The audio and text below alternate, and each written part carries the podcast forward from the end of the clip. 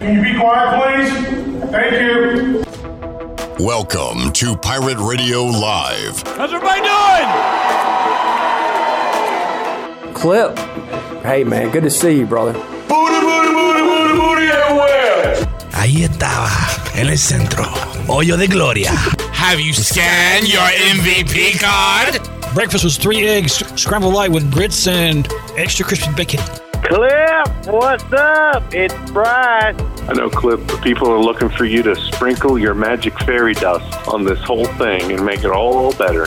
Let's get to that conversation now. Here is uh, that. Now, live from the Pirate Radio studios in the heart of the Pirate Nation, here is your host, Clip Brock. Welcome in to a Thursday edition of Pirate Radio Live. Clip Brock here inside the Pirate Radio studios. Coming to you on a sunny, chilly, but I'm wearing shorts Thursday edition of the show on Pirate Radio 92.7 FM in Greenville, 104.1 in Washington. We're on 1250, 930 online, PR927FM.com. And we already got the chat game going over on YouTube. Join us there on Pirate Radio TV or on Facebook Live. And you can pop in a question, comment, concern. I would like to hear your favorite Super Bowl prop for Sunday player prop, game prop, entertainment prop, whatever you got. Because I've jotted down some that I like. I gave homework to the boys. Chon has his favorite prop.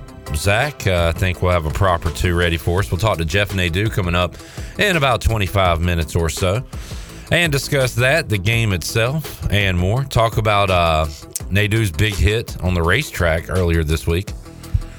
That's coming up in hour number one. Hour two, Zach Kaplan, WNCT Channel 9, will join us.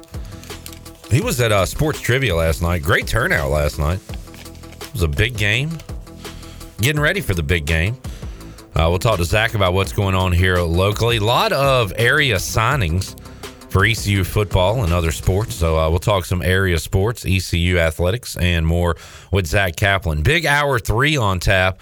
Uh, Greg Hudson will join us in the Pirate Radio studios, and we'll talk to former East Carolina DB Dakota Marshall. So we'll get some uh, Greg Hudson, Dakota Marshall stories coming up in hour number three of today's show. We will kick off today's edition in about three minutes. We'll go out to the Pirate Radio live line and talk live to Aaron Fitt from D1 Baseball. Get you ready for the upcoming baseball season. Get his thoughts on the Pirates. Get his thoughts on the American, the state of North Carolina, and nationally. Uh, what the college baseball landscape will look like in 2024. So, I got all that on the way on today's edition of Pirate Radio Live. Derek says, Good day for some PRL. It is a good day. I'm excited about, I guess, the game itself, but then everything surrounding the Super Bowl. Talked to uh, Name Redacted last night. I got to put together my annual prop sheet for uh, his Super Bowl shindig. So starting to look at some props and, and get excited about this game. It kind of stinks because I am pulling for the 49ers, but I think the Chiefs are going to win. So I'm a little torn on that one. But uh, I, I, am looking forward to the game. If you've got a favorite prop bet, let us know on uh, Facebook, YouTube, or X. Uh, Steve says the opening segment today can't top yesterday's. Steve also said Clip and Chon, I need some people to scrimmage my seventh, eighth graders tonight at practice. Are y'all game? Free icy hot? Ironically, I asked Shirley about 30 minutes ago if she would rub me down with icy hot that I've provided. I've brought into the studio, but she declined. So, uh, if anyone out there would like to apply the icy hot, let me know because I could use it right now. Chon yesterday, I thought he was joking, but he was being serious. He said his arm hurt from shooting. I was like, what are you talking about? And then I woke up and I could barely straighten out my arm today. That's crazy how if you don't use something in your body for 15, 20 years, it hurts. But uh, Zach, you'll have these problems one day. You were out there touching rim, almost dunking, chasing rebounds. I bet you feel great today. I got no problems. You're, you're a spring chicken. You all right, Shirley? There's a bug. Oh, I thought you got electrocuted or something. She flicked. Oh, I found it. Never mind. We're good. Get the bug out of here. Um, Oh wow, we got breaking news. Big news coming from Alex Harper via YouTube. Oh. He says, I have a confession. Killer Mike is not that bad. He went from, I don't know, Killer Mike to Killer Mike, not that bad. I got to give him credit, man. Because I don't know if I made a comment about today's current music and I didn't know an artist, and Alex said, Hey, man, you got to hear this. You, you got to hear him. He's great. And sends me a link. Odds are I'm not going to click that link because I'm old and I don't care about new music. But for him to take the effort to go listen to old OutKast and old Killer Mike, Alex, I'm to give you a lot of credit for that, son. Very good. Very good. Uh, Perry says hello, PRL. Hope everybody's having a great day. I know Perry's excited. PJ's pumped because it's almost ECU baseball season, and we'll talk about that right now. Joining us on the Pirate Radio Live line, you know we had to get him in before the start of the 2024 season. He is Aaron Fitt from D1 Baseball, joining us on Pirate Radio Live. Aaron, how you doing, man? I'm good, Clip. How are you doing? Doing great, and uh, man, we've been getting some chilly but clear, pretty nice February weather. We just hope that can stick around one more week, Aaron, for some baseball here in Greenville and across the state and the country. And excited uh, going into this year. And first, we'll uh, we'll get your take on the Pirates, Aaron. Overall, I was able to check out a little bit of the scrimmage on Sunday and uh, see some of the parts they have coming back and some of the new pieces. When you look at what Cliff Godwin has returning, the guys he's brought in via high school, via the transfer portal, uh, what's your 2024 outlook on ECU? Yeah, it's just kind of you know rinse and repeat here for for East Carolina. They're going to be really good again. You know, clearly the team to beat in the American. Um, I think we've got them ranked what around number 12 or so in the preseason. I mean, a team that looks like it's got a really good chance to host a regional again and you know make an Omaha run. It's it's all there. I, I really like uh, in particular that they've got high end front line starting pitching. You know, I, I feel like that's always a separator um, when you've got. Uh, a couple of arms that you can run out there in the first two games of a potential super regional that can shut somebody down. And, and ECU's had teams like that before. Uh, they've gotten very close to Omaha. You know, when you've got a Gavin Williams or, um, you know, uh, an Agnos at the front of your rotation, that really helps. And of course, now you've got a first team All American in Trey Yesavage, uh, who I think is going to have a monster year. I mean, he had a huge year last year, and, and he's sounds like he's only gotten better. Um, and, and then Zach Root, just a big time breakout guy as a sophomore behind him, a, a lefty that got a lot of experience last year, has got real stuff. So I love that one two punch. Plenty of pitching depth around those guys. You know, you got a real closer with Danny Beal who's got experience, and, and it's another balanced, you know, exciting lineup. Aaron Fitt joining us, and I'm in the East Carolina bubble. A lot of us are. We know Trey Yesavage is, uh, is very good, Aaron, but sometimes I don't know how good he is, kind of compared to the best across the country. Apparently, you think uh, he's up there. Did I see him number three in a D1 baseball ranking for starting pitchers this year? Yeah, we have him number three behind only Josh Hartle from Wake Forest and, and Hagen Smith from Arkansas. Wow. Uh, and, th- and then it's. Yesavage, you know, and, and uh, uh, if, if I had to pick one of those guys right now, I might pick Trey. I mean, you know, it, it's really close between those three. It really is. But I, I think Trey's a, a slam dunk. I mean, just if you look at the success he had last year, he's going to dominate certainly their schedule.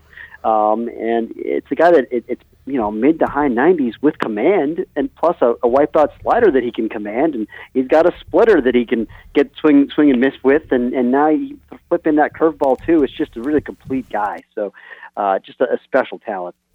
Aaron, I was thinking about this today. That the last couple years we've seen bounce back uh, seasons from Pirates, and I guess a couple years ago, Bryson Worrell fit that category. Um, last year, Josh Moylan coming off a down year had a good year for East Carolina. Uh, Jacob Jenkins Cowart maybe fits into that category this year. He had that injury. Uh, that was brutal, that we don't wish upon any man, uh, that he suffered last year. Says he's ready to go 100% now. So he's certainly in that camp. How about, you know, comeback players or, or breakout players on this ECU team? Who fits that mold for you? Yeah, and certainly you're right. You know, JC, that's a guy that, and it's funny, we say, you know, he had a down year last year because he set the bar pretty high as a freshman, but he still hit, you know, 293, hit nine home runs. He had a fine year, uh, but there is, you know, a lot more potential there. I mean, if he if he's healthy all year long, uh, it's a different animal. So yeah, I think I think it's fair to, to label him as, as that as a, a guy that's going to have a much bigger year than he had last year. Uh, but Ryan McCrystal comes to mind, you know, and, and he was kind of the buzzy guy in fall camp back in fall 2022. They were really excited about him. Then he got hurt uh, and and just kind of got you know got blocked really. Justin Wilcoxon ran with that catcher job, and Crystal kind of got buried a little bit. Didn't get a lot of playing time last year, but um, they still like him. I mean, you know, it, it, it, there is really a lot to like about that that left-handed swing. There is power potential. Uh, I suspect he'll see a lot of time at DH and, and maybe spell Wilcoxon as well behind the plate because he can throw. You know, he, he can catch. I mean, there's he, he's a talented catcher in his own right. So they're they're lucky to have some insurance at that crucial position. But uh, that for me is, is kind of an obvious guy that I, I would think would be that that bounce back. And you could throw Dixon Williams in there. I mean, uh, for me, Dixon Williams falls more into the breakout category yeah. um, as, as a sophomore. But somebody that didn't play much last year um, that they're they're really excited about. I, I would expect he'll be the everyday third baseman. I'm not sure what exactly they're doing in, in their early scrimmages here this spring, but that's where I would expect to see him. And, and uh, he's just a, an athletic dude who I think can can fill up the stat sheet, do do a lot of different things to help you and play really good defense. Aaron Fitt, D1 Baseball, joining us. Uh, if you go to D1 Baseball right now, you can check out the American Athletic Conference preview with uh, Trey Yesavage right there, front and center on D1 Baseball. All kinds of goodies there. We'll tell you everything they got going on um, in just a moment. Aaron, you mentioned uh, a moment ago. ECU, the favorite in the American, and every year we have these uh, preview chats. You have said that phrase. How about the influx of new teams? How does that affect this conference? How does it affect ECU standing? Uh, which one of these uh, new teams could challenge the Pirates this year? Yeah, I definitely think it makes it a better league. Um, I, I don't think that hurts East Carolina because I think they're still clearly the class of the league, but I think it, it helps them because it gives you a chance, I think, to have a, even a better RPI. Um, you know, Charlotte, Florida Atlantic, UTSA's have all been contenders in Conference USA over the last few years. I mean, UTSA is really a, a rising program under under Patrick Hallmark, and you know, FAU has been a consistent winner, kind of in that UNC Wilmington tier of, of teams that are like kind of consistent regional programs for the last 20 years. Um, and, and Charlotte is, is like UTSA with uh, with Robert Woodard at the helm there. I think they've they're trying to make their third regional in the last four years. You know, they're really uh, for me, Charlotte's the number two team here, although it's kind of unclear because a lot of these teams have a ton of turnover, and it's just hard to, to know what to expect nowadays with the portal. I mean, the, yeah. the, the landscape is so different, um, and ECU is one of those teams that hasn't really done it that way. They're really just kind of sticking to their uh, their developmental plan, and yeah, you plug in a transfer here or there as you need to, but you know, it, it, it's it's. I love the way East Carolina still runs things. You know, where you've got these program guys that get better and better. But a lot of teams, you know, you, you lose a bunch of guys, and, and Charlotte did because they had a very good year last year lost a bunch of guys to the draft and graduation, uh, as you would expect. And so they went out and just, you know, got a whole bunch of transfers and, and plugged them in there. And, and I think they did a very good job with it. That's why I think they're probably a, a regional caliber team. Uh, but you just never know. But uh, uh, they, they've got some power arms there, especially in the bullpen. Some guys that I really like. I think they should have a very good bullpen. Um, you know, kind of a a nice blend of some power and some speed in, in the lineup. You got a couple returning you know pretty good players like a Caden Hobson or a um, uh, you know Brandon Stallman at shortstop, some nice up the middle pieces. So they they feel like the, the the biggest contender, but I think ECU clearly you know well ahead. Aaron Fitt joining us. That's interesting, Aaron. We kind of see what ECU does as far as yeah they'll grab a guy here or there or Chris Kaler somebody out of the portal but mostly they are going the traditional route and I was wondering if that was the case more so in baseball than football and basketball. The roster turnover is crazy now in those sports. It sounds like you're saying it's the same in baseball, but maybe we just don't see it here at ECU. But your job has become tougher these last few years, Aaron, doing previews with all the new faces everywhere. Yeah, it's really. Uh, you know, it used to be you, you'd kind of have a, a trajectory that you could follow for a program, right? I mean, you get a strong freshman class in, you kind of expect a little jump as sophomore, and then year three, this is their year to make a run. And now it's just, you know, all bets are off. Uh, the portal is, is is a real game changer, and you know, some teams it's like they're they're shopping in the portal more than in the high school ranks, and they throw in some JUCO guys too. You can really transfer in a hurry. You know, it may not even be necessary to have these kind of transitional years anymore. You can just instantly plug your your holes, and so um, it'll be fascinating to see how this all plays out over the next you know five years. And um, I don't know. All I know is it's here to stay. It's, it has made it more difficult to forecast what's going to happen. That is certainly true. Uh, we got Aaron on another five to ten minutes. If you want to get in a question on YouTube or Facebook, you could do so. Jack says, "Ask Aaron how did he pass up on JC and Starman Jacob Starling uh, for the Fitty Barrel Squad." Well, you can't choose everybody, but sounds like you like JC this year and and uh, and Jacob Starling, one of those uh, possible breakout guys for ECU as well. Aaron. Yeah, that's a great point. And I don't know if that's is that a reference to our we just did a kind of a fantasy draft uh, at D1 baseball based on our position rankings where we all kind of constructed our own teams. I didn't realize that was posted yet, but um, uh, but yeah, it looks like it is posted. So there you go. Oh, yeah. That's that's a, that's a quick pull right there. um, but uh, yeah, I mean, Star, Starling's one of my favorite players too, and that one. Uh, that that's a whiff by me. You know, our hand up there. I, I, I went for a two way player at second base who could help me in the bullpen also. But Starling's awesome, man. That guy is a whole lot of fun to watch. He has been for uh, quite a while now, and he's just gotten better and better. You know, and it, it kind of occurred to me uh, as I was previewing East Carolina. It, you know, he, he's so much more than just the energy guy, and just that he's always kind of that clutch player that came through with the big hit for you. It seemed like, but he, he kind of does it all. He fills it up for for an undersized dude. Um, he hit you know double digit home runs last year. He sold almost twenty bags. I mean, he plays great defense. I mean, he's he's one of the best players in the field. Uh, and and you know credit to him, he's just really worked hard and made himself into a a really really good player. And and, and as we talked about, you know Jenkins Cowart. I mean that guy. He, he, I would expect him to have a monster year as a junior. Aaron always asks you, is there a front runner this year? We saw uh, Wake Forest in the season they had. I think going into this year when we had our chat with you last year, LSU was the team uh, that that you had at the top, and uh, they were the team at the end. But Wake Forest had something to say about it during the regular season. How about this year? Is it um, you know a couple teams there at the top in a gap? Is it uh, a lot of parity? Uh, how do you think it shakes out at the top this year? Well, we had kind of a spirited debate in the preseason uh, between Wake Forest and then three SEC teams: Florida, Arkansas, LSU. Um, I didn't think going into that discussion that Wake was maybe the slam dunk number one. Uh, you know, for me, they lost a lot of key guys from last year. I mean, multiple All Americans on the mound, and you know, Brock Wilken in the lineup, and a you know a whole bunch of guys that were that were key parts of that thing. But then you kind of break it down, and my goodness, they've got five preseason All Americans this year. I mean, again, a team that picked its spots in the portal and just hit home runs with, with Chase Burns from Tennessee, um, who it's just, I mean, listen, the guy has got absurd stuff. He was a National Freshman of the Year two years ago. Um, kind of just had an off sophomore year, wound up in the bullpen. But I'm now you, you got him with, my opinion, one of the very best pitching coaches in the country, Corey Muscara.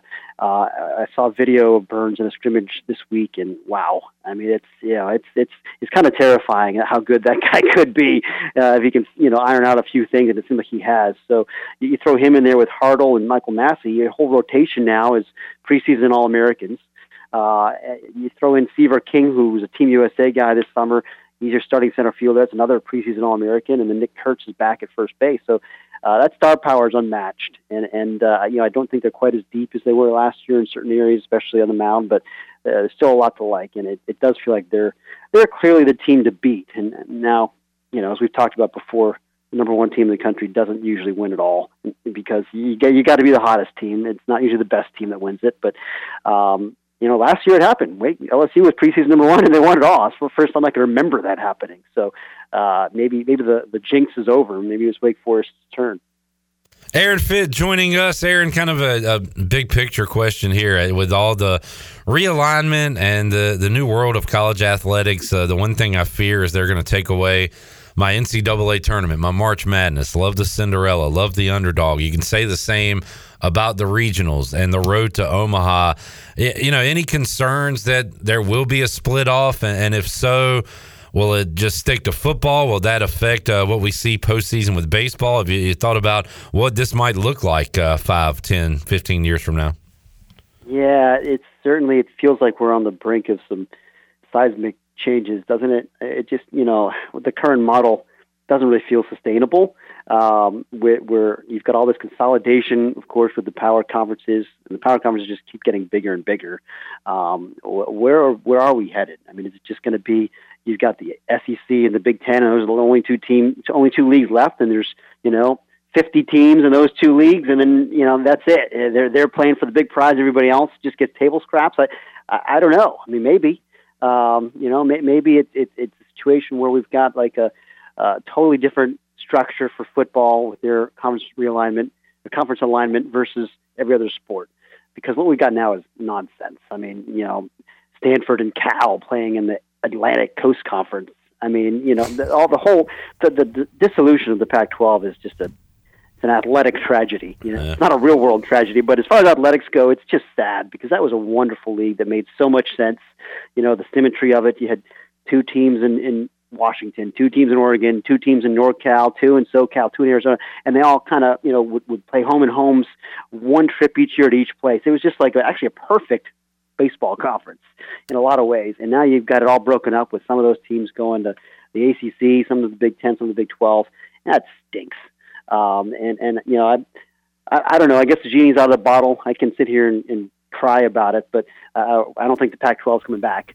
and so, you know, I, I don't know. I. Maybe it's, maybe the answer is just we have a, um, a, a one double A type of a division structure that that could happen in baseball as as, as the SEC and those those power conference teams pour more and more resources into it, and you're Stony Brook, how are you going to compete? You know, it's already hard enough for them, but I can't imagine it's going to get any easier. Well, whatever it does, it does shake out. However, it does. Aaron Fitt will be covering it and covering it well. Mr. College Baseball, Aaron Fitt joining us. Go to d1baseball.com. They've got uh, previews for the conferences, uh, player uh, position rankings, things like that. The fantasy draft he just spoke about from the D1 Baseball podcast. Uh, what else, Aaron, uh, can people find there if, if they want to subscribe and be a part of it? Yeah, boy. I mean, we've our staff's going to be all over it once we get to opening day here um, you know, covering the country all season long. Uh, you know, podcasts, uh, top 25 stuff. Uh, of course, you can read the American Athletic Conference preview on the site today, as you mentioned. Um, we've got more conference previews coming out over the next week leading up to opening day. So check us out, d1baseball.com.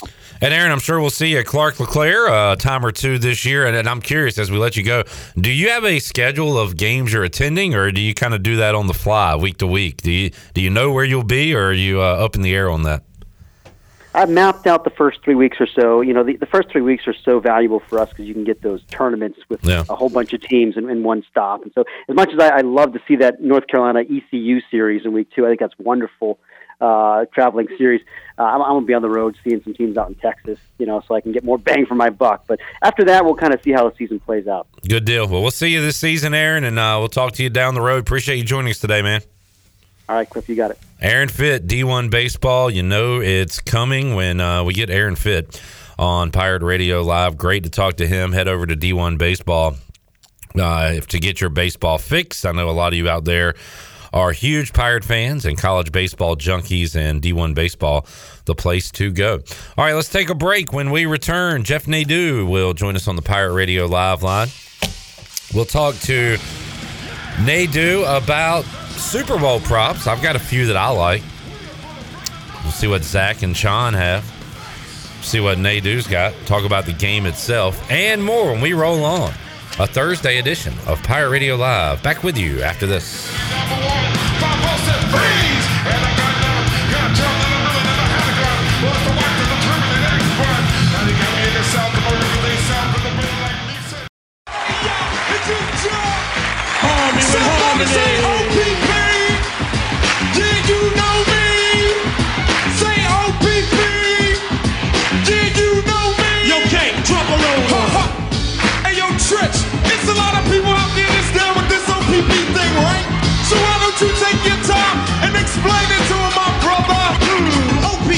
You're listening to Hour One of Pirate Radio Live. This hour is brought to you by Pirate Water. Get ready to party, pirates. Go to drinkpiratewater.com to find your new treasure. 21 and older only. Pirate Water. Why be yourself when you can be a pirate? Now, back to the show. Welcome back. Do you need custom t shirts, apparel, or promotional items for your business, organization, or event? We'll keep it local and print it local with University Sportswear. Contact them today at universitysportswearenc.com, the official sportswear provider of Pirate Radio. Now let's head back in to PRL. Here's Clip. Good read, Shirley. Now she will grab the phone, which I assume could be the big man on campus, Jeff Nadu. Jonathan is here. In the house, baby. What's up, Johnny? Hey, Clipper. How are you today? I'm good, man. Are you sore like me? Uh, no, not that bad. But like I said, if I go like this with my arm, it, it it's tight. Putting up all them J's yesterday as I hurt the, the arm a little bit. All right, we uh, head out to the Pirate Radio live line. Joining us, the big man on campus, Jeff Nadu, on a Thursday ahead of the Super Bowl. Nadu, how you doing, man? Good. How are you, Clip? I'm doing good. Uh, we were talking about something on the air the other day, and Shirley broke into the show with breaking news to report on Jeff Nadu's big win uh, at the racetrack. Uh, tell us about that, Jeff. What happened earlier this week?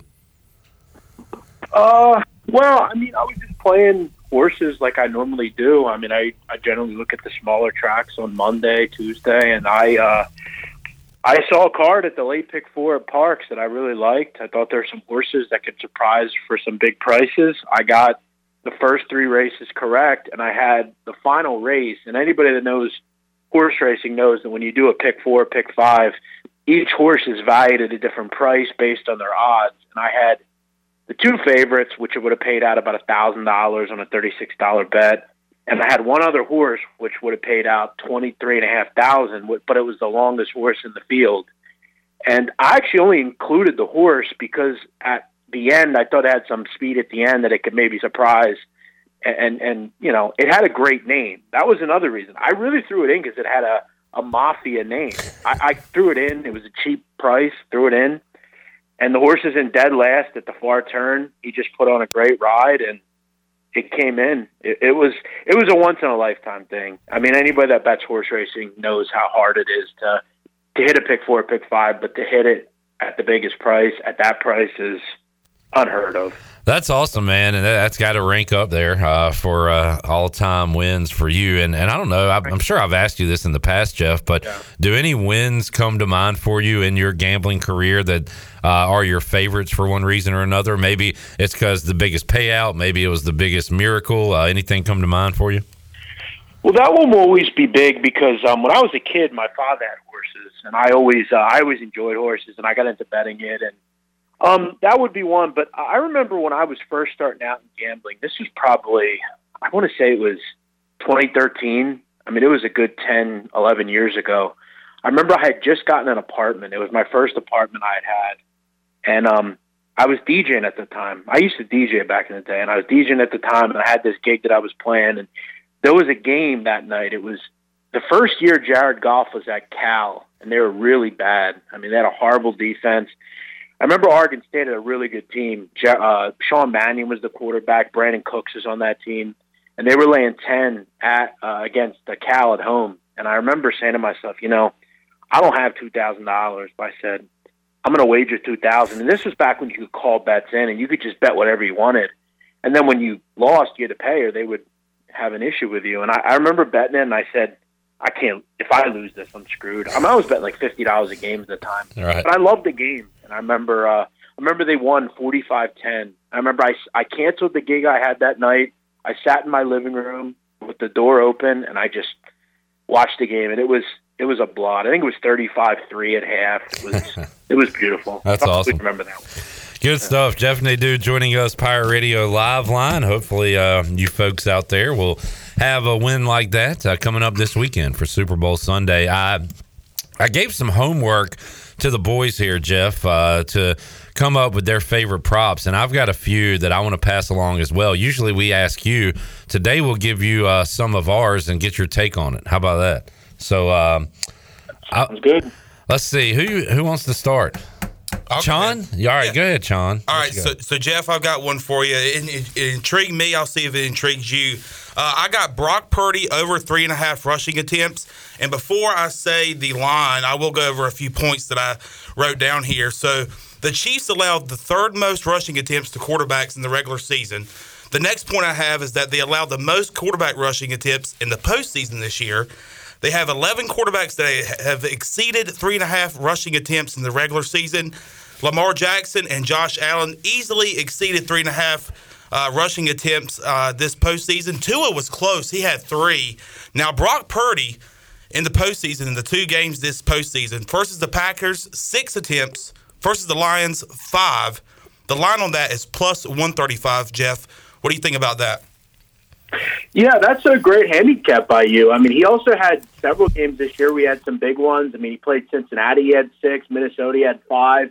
He had, you know, the occasional rush. And look, he's a good athlete. We all know that. Uh, we know that the Kansas City Chiefs uh, are going to be without uh, one of their linemen in this game. Um, yeah, I don't hate it. I think that's a great handicap by you. Obviously, it's something that he's done in in the first two playoff games against you know defenses that I guess aren't as good. But yeah, I could I could see it where he tries to use his legs, get a couple big gainers, and again, it's not something you would expect. Three and a half is kind of a tough one because he does have a lot of games where he did have three. I think he has four or five games where he had three rushing uh, yard uh, carries, and that was it. I actually, it's funny you mentioned rushing attempts because I actually liked. Uh, I actually like McCaffrey a little bit. I I get a weird feeling they're going to lean on him. This is not a good. I think which would help yours as well and, and mine is um, this isn't a great rush defense. I think we have to wonder why the Baltimore Ravens didn't run the ball more uh, against uh, a bad rush defense. So I think whether it's McCaffrey or whether it's you know even something like yours with Brock Purdy, I, I think that's uh, wa- wagering on rushing attempts for me looks looks solid here. Chan, I don't know if it hits. I don't even care if it hits. I'm just proud of you for doing the the legwork and the research. I'm impressed. It was actually pretty fun, and I think I'm going to put that bet in right now. well done. All right, um, intern Zach, you got one? I do. I didn't do quite as much in-depth research as Chan did. That's All a little impressive. Um, the thing that I found that intrigued me at least, uh, Brock Purdy under 1.5 passing touchdowns. Mm, okay. 'Cause He's done it eight or nine times this season. I forgot already. It was eight or nine times already. He's only going for one or zero. And like they were saying, heavy on Christian McCaffrey Yeah. running or him running. I Or just- Deebo running, Deebo or they do a lot of different Yeah. things. So I'm like, I don't think he's going to pass much. If he is, he's not going to score on him. Jeff, uh, do you know what the uh, Uh, what- plus 110. plus one? Okay, it's plus money. Any thoughts on that? I mean, he didn't do it in either playoff game. He only threw one in, in both playoff games, and those were to defenses that weren't as strong as, as this one. Um, that said, look, I don't think people realize how hard it is to throw three or more touchdowns. I mean, it just doesn't happen very often. Um, now, in this case, you just need two. I, that's kind of a tough one. That's a coin flip to me. Um, I think when you look back at some of the greatest Super Bowl performances, I mean, it's it's generally two. I think one and a half's a tough number, especially at like like what is it even money? You're just not getting enough value to me there.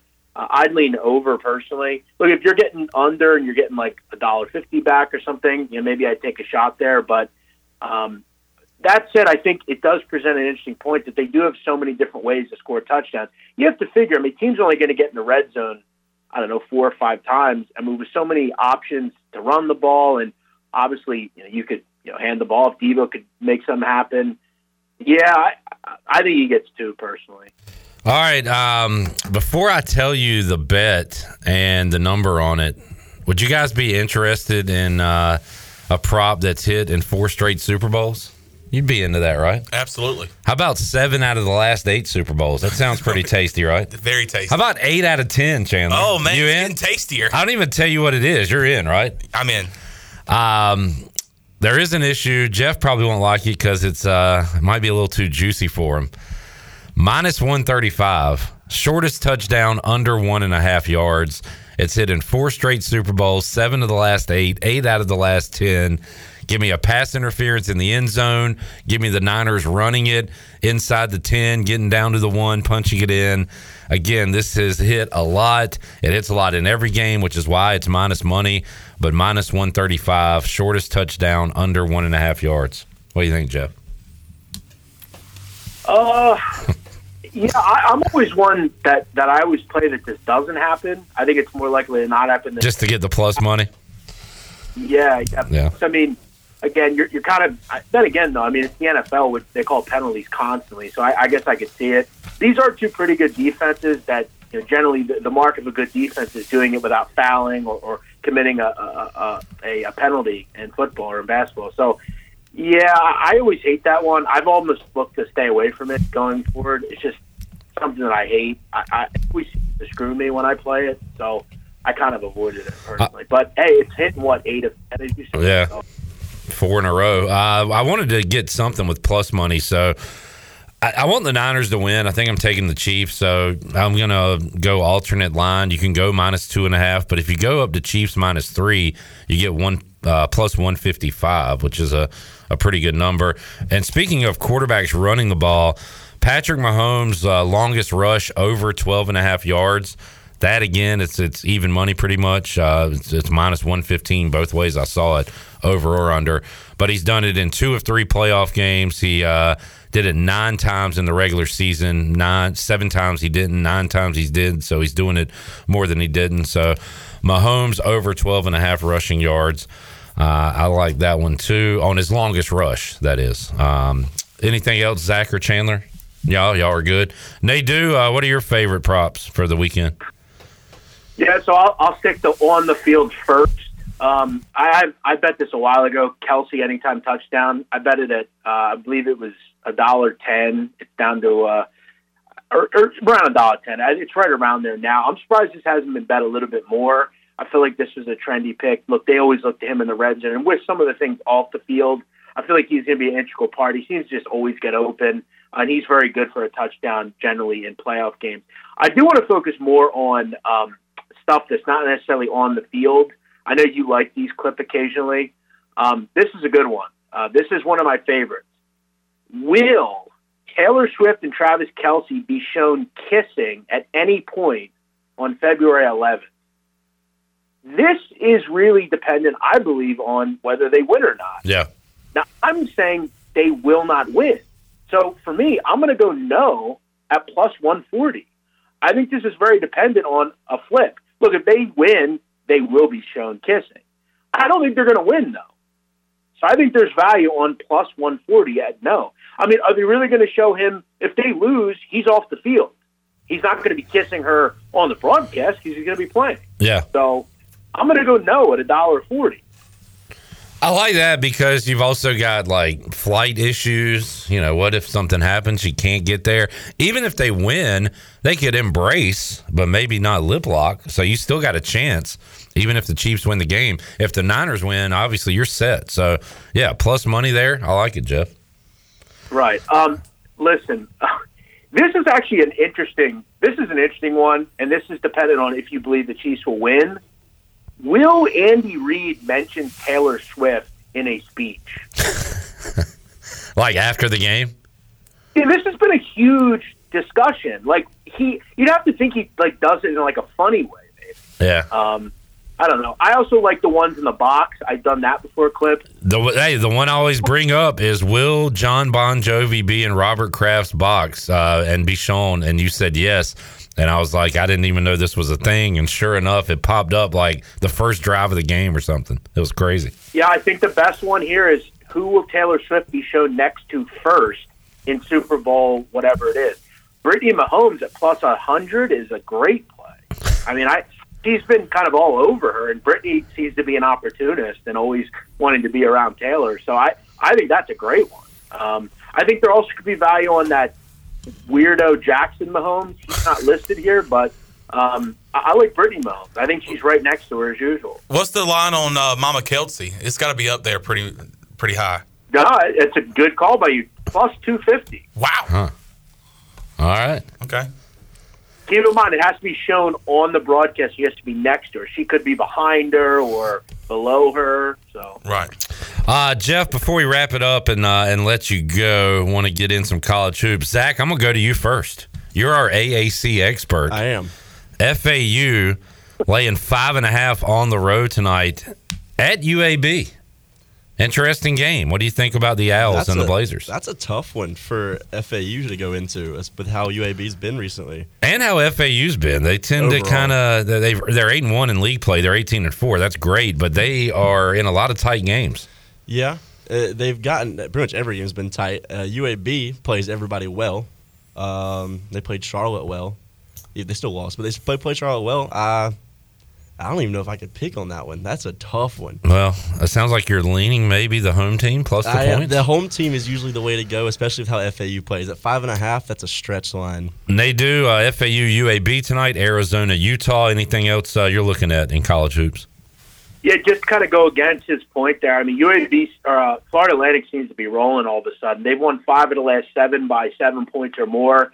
Um, they are starting to, to kind of figure it out, I think, really at both ends. You look at two of the last three games, they've held their opponent under 65 points. Um, I, I look at this game. I, I actually had the game the first time these two teams played. I had the over. Uh, FAU won by 13. They didn't even shoot the ball real well, under 30% from three. Still found a way to win by 13. I don't know that a change of venue is going to do much here. My issue with UAB, and this is a, a thing very dependent on this group, they are very dependent on the free throw line. They're top 20 in the country in points from the three free throw line. They get 24% of their points from that. If they don't get the right official, um, you uh, FAU is very good at not fouling. This could be a long night. I, I feel like they're kind of figuring it out a little bit. FAU starting to get some distance between them and everyone else in this conference. Good stuff, Nadu. Enjoyed the chat today, man. Hope you enjoy your uh, Super Sunday, and we'll catch up with you again next week. Thank you, my friend. Appreciate you guys. Thank you so much. All right, great stuff. Uh, Jeff Nadu joining us. Give him a follow on Twitter at Jeff Nadu. Also, check out the Sit Down podcast talking uh, crime, mafia history. John, I know you're a fan down, of that, baby. Yep. Let's uh, let's get a break in. We'll come back. We'll have more for you. Wrap up hour number one of Pirate Radio Live here on a Thursday. Back with you after this.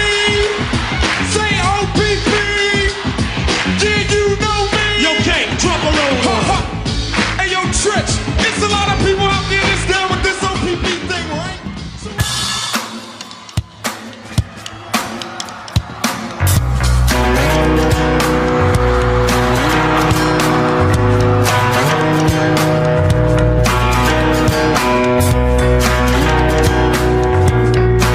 You're listening to Hour One of Pirate Radio Live. This hour is brought to you by Pirate Water. Get ready to party, pirates. Go to drinkpiratewater.com to find your new treasure. 21 and older only. Pirate Water. Why be yourself when you can be a pirate? Now, back to the show.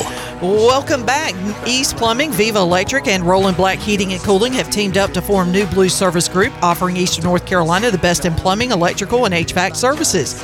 Same great local team, same great local service, just a new name. For plumbing, electrical, and HVAC services, go to callnewblue.com. That's callnewblue.com. New Blue Service Group, where we are redefining service excellence.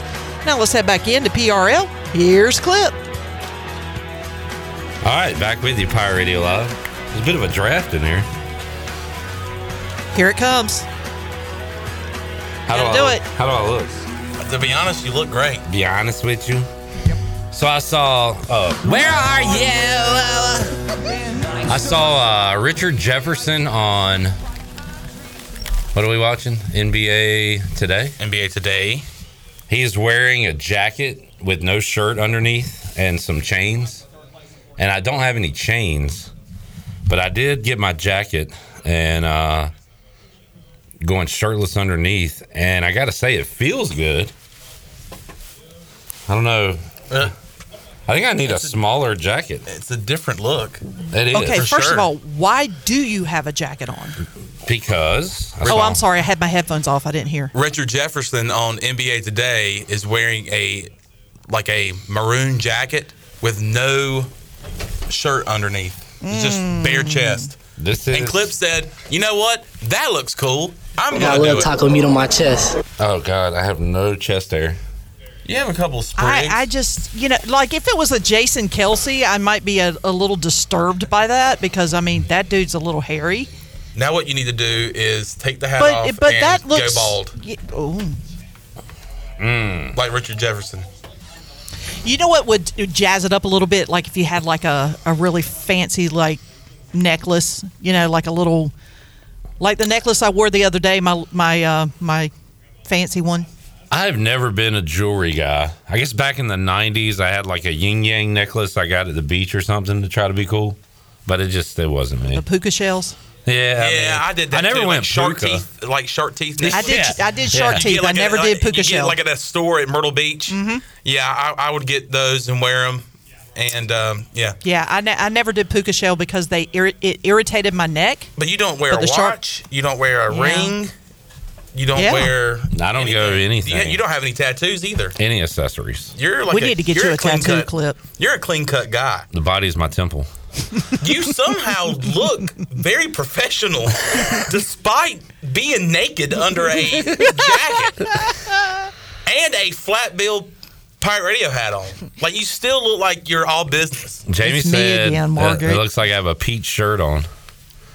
It did for a second because actually, when you turned, I was like, "Oh, you must have like a you know just a, a peach-looking T-shirt underneath."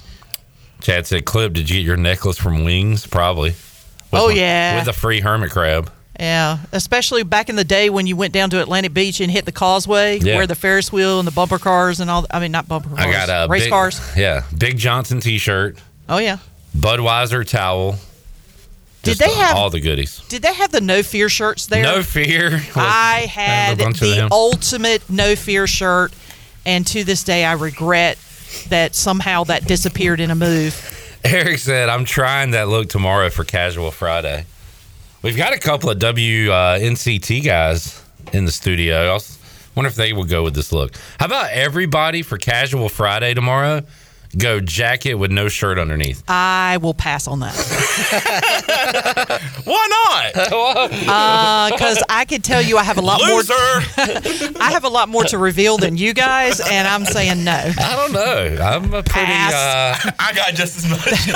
I'm a pretty busty man. Pause. Pause, big time. Zach, will you uh, will you do this on the campus of East Carolina? Go coat and nothing underneath. I think I'll have to pass. I do. But you're a young buck. Like you could get away with doing. I know something you like could that. say like this is the new style or something. Yeah, I mean, it- y- You could, because you could start a trend. college college is the time you can get away with doing stuff That's like true. that. Experiment. Yeah, But on a, but fr- on a Friday during the middle of the day, though, but a middle aged man who you know Next ECU basketball game. oh that I might be able You to take and you your up on. boys get your sports Ah, coats, That's it.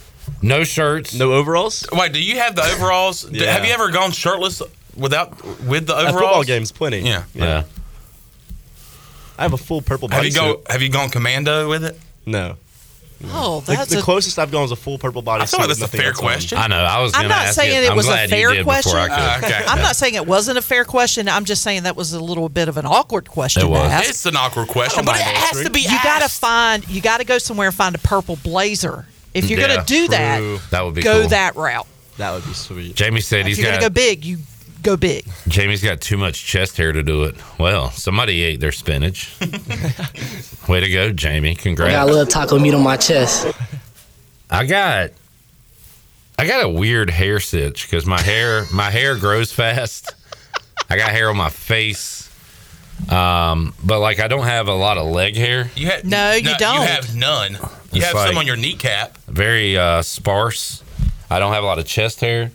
It's all in. It's all on your head. face. It's on your face and Yeah. your head. Yeah. Get out of my face.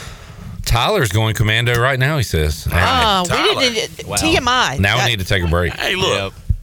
Sometimes you just gotta let people know. Let people know the situation going on. now I can't get the last 20 seconds of my life back. All right, I'm gonna get. When I put my leg up there with this, I look like the guy from ACDC. oh, you mean um uh, Angus? Yeah, Angus Young. Which, by the way, Brian Johnson's going Chicken to the. Commanders. Uh, all right, I'm going to put my hoodie back on and we'll regroup. Zach Kaplan will join us when we return. Pirate Radio Live on a Thursday. Back with you after this.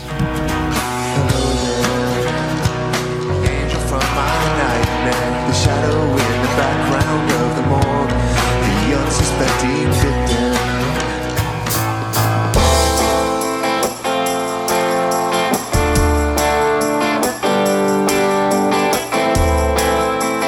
You're listening to Hour 2 of Pirate Radio Live. This hour of PRL is brought to you by Beauty Bar Metaspa. Do you want to get rid of wrinkles, tighten and lift your skin, smooth your skin texture, erase veins and brown spots, and get rid of unwanted hair? Are you interested in Botox or filler? Visit beautybarmetaspa.com to set up a free consultation. Now, back to the show. Welcome back. Hey, Pirate fans, did you know that there's thousands of special needs children and adult, adults, rather, right here in our community that love ECU athletics as much as you do? Robbie's Clubhouse is a local nonprofit organization that can turn your unused ECU tickets into a fun day for a family with special needs. If you can't make it to the next Pirate game, simply call 1 800 dial ECU and donate and designate your tickets for Robbie's Clubhouse. If you know of a family that needs tickets to a game, call Robbie's Clubhouse at 252 916 9117. Now let's head back in to PRL. Here's Clip. All right, back with you, Pirate Radio Live on a Thursday. Shirley Rhodes, intern Zach, intern Max, Max Claypool, special guest, live studio audience. Zach Kaplan joining Chan and I in the Pirate Radio studios. What's up, Zach?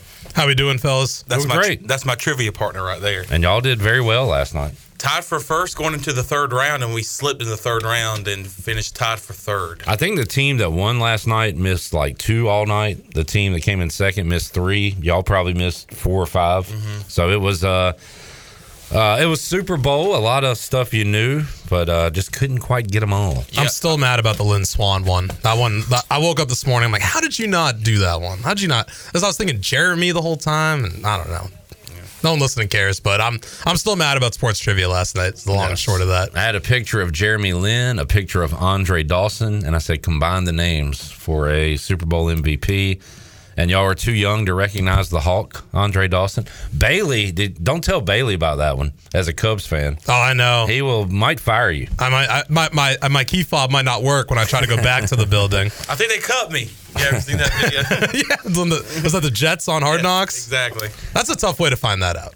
Um, I got a couple, and then this is just people antagonizing me, Jack. And I don't know if Ryan is antagonizing me or if he's being uh, legit, but I do want to talk about it. Jack said, "Clip, what do you think about the Hornets?" Clearly, he saw me on Twitter talk about it. Ryan said, "Hornets made some great moves today." Great. Just stop. Just shut up. I don't have enough knowledge on the situation to say if I it do. was good or not. I do.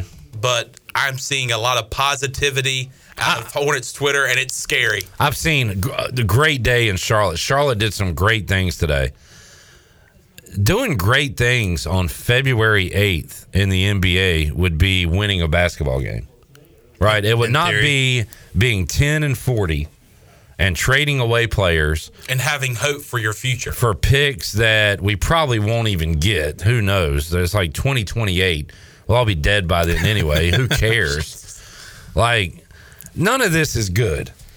Like, if you are praising an organization for admitting their crap, I, what are we praising them for? They haven't done anything. They're just losing. Now, at least the Charlotte Hornets, like actual social media media handles, are not saying, "Hey, what a great day this is." No, these Has are. that happened before? Have they have they done that on trade deadline Clip day? does hate when I had to unfollow the Charlotte Hornets. when the Hornets social media team posts pictures of their outfits going into the game. who has uh, the best fit? Yeah. Oh God! When you're Yeah. seven and thirty-two, Give me a break. Who cares? I can't do it, man. Do the outfits on your own they, time. They got to post something, man, because there's nothing else to post. That's just my take. Oh man, I, if you are celebrating the Hornets today, you're a loser. I think Tell that that former intern Atticus because he is loving it. Atticus Finch, call him up. call him. I, I mean, it's it's clear, right? That, that that's the direction they're going in. They're they're going to go back to, I guess, another rebuild based on the way they're acting. And I don't know. I mean, if you're a Hornets fan, God bless you, because this is what how many rebuilds in the in, in the last. That's exactly what I told this numbskull Atticus.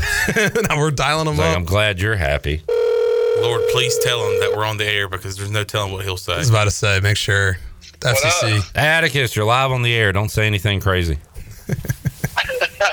Sounds good. What's going on? I said that if you're happy about what the Hornets did today, you're a loser. And Chandler said, tell that to Atticus. So I'm calling you to tell you that you're a loser.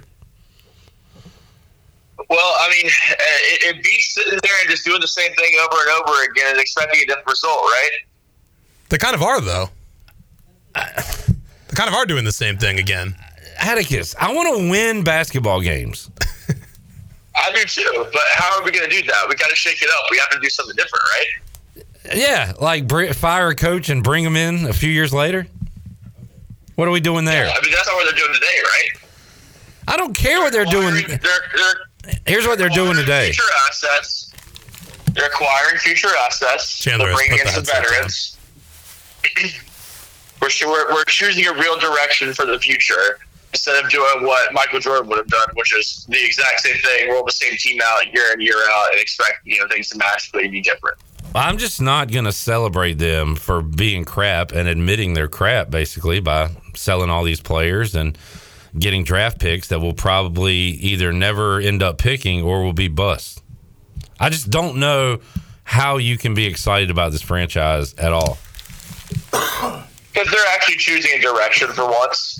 And then those draft picks will probably be trade chips. I mean, if you look around the NBA today, uh, there's a ton of picks being traded around that are for future years. You know, oftentimes it's not, you know, this upcoming year or one year down the line. So those are just going to be future trade chips. I mean, they're kind of taking an OKC like approach to it. I mean, the Thunder have acquired a million draft picks over the few past few years. The Hornets are kind of doing a similar approach where they'll probably package those in trades later on down the line. So we'll see what new ownership does. Uh, All right. We can be cautiously optimistic about what they're going to do, but they're they're at least choosing a real direction and doing something different.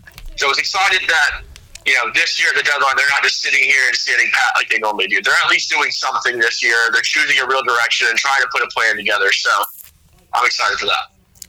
Mike P says the Hornets put the ass in future assets. um, Jack said it's not a rebuild because now we have identified our core with Miller and Ball.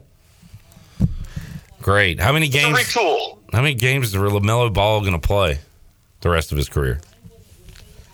Yeah, that is that is the big question. That that is that is the big point of concern for the Hornets going forward. I hate this franchise. He's one major he, he's one major injury away from us having a real conversation of do we move off?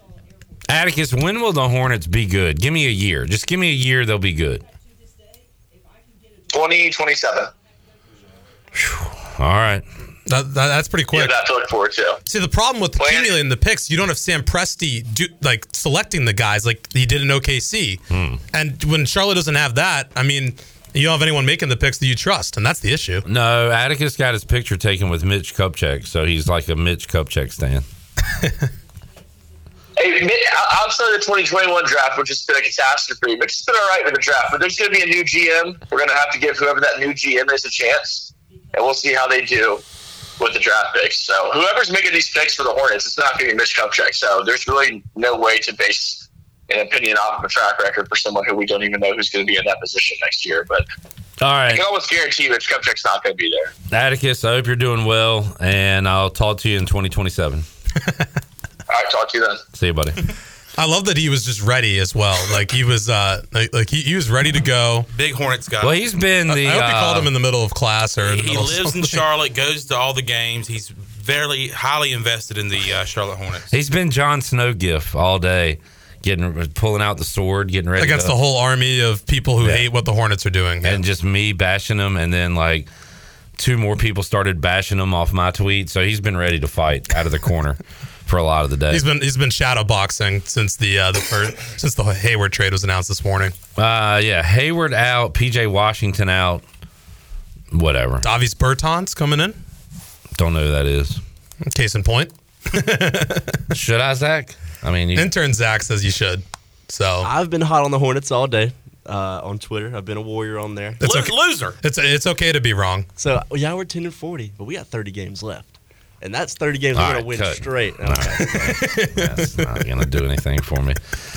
All right, Zach. Uh, couple things. So yeah, we've got some. Uh, I saw that Shirley. Let me bring you in too. Alex Moy will be joining the Pirate football team Yes, sir. Yep. as a, uh, I believe, a preferred walk on. Is that right? Yes. a walk on. Uh, I texted Larry Williford. And Shirley, everybody's related in Farmville. You're probably related to Alex Moy some way. um, but I asked uh, Coach Williford if he was related to Leonte Moy, who was on the basketball team a couple years ago. uh, one of the great teams. They always have a great team. Uh, and he said, yes, Alex is his younger brother. So I watched uh, Moy and Baby T and those guys play Bobby Pettiford and Minges years ago. Uh, but there's always a pipeline of athletes there in Farmville. But man, we love the, the story of a local kid going to ECU, and uh, we got a Jaguar coming. Yeah, we got a Jaguar coming, and I'm pretty excited about it because uh, it, we've only had, I mean, really in recent years, maybe a handful of uh, football players that came out of Farmville Central. Of course, you know, uh, historically, Farmville Central has had a really good football program. Um, it's, it kind of fell off the wayside for a little while, and uh, Ron Cook has Coach done a Cook. great job of, of kind of rebuilding that program. So we're starting to see some of the fruits of that labor uh, with Alex Moy. And of course, uh, basketball takes center stage nowadays, um, where, you know, back in the 90s when I was going through school, it was kind of a, a two pronged uh, a deal with. Uh, you know, athletes is it was the football program was really really good, but the basketball prog- program was real good too. So I'm excited. I want to see uh, you know what he can bring to uh, to ECU, and I I'm just I'm stoked. I, I anytime somebody from Farmville Central comes out and does well, whether it be for you know uh, attending ECU, uh, matter of fact, Baby T scored seven points uh, last night. Of course, 76ers lost, but he did register seven points. He played 10 minutes, so good to see Baby T.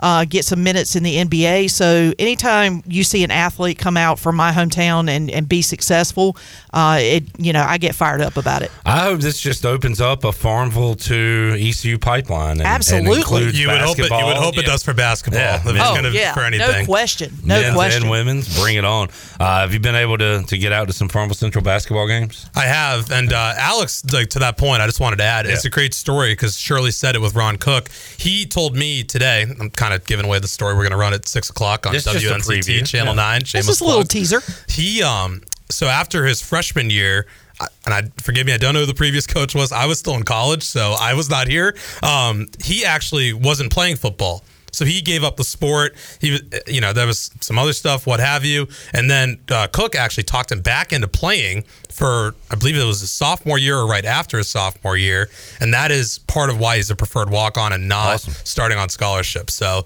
uh, Cook kind of talked him back into it, kind of bringing that program back up, and we know what they are for basketball. Probably a, a, a contender for the two A title once again, and uh, yeah, so it's kind of a cool story that he was so close to giving up the sport entirely. now he's going to be a pirate. And correct me, uh, correct me if I'm wrong, but he's also playing basketball, is he not? Or did he?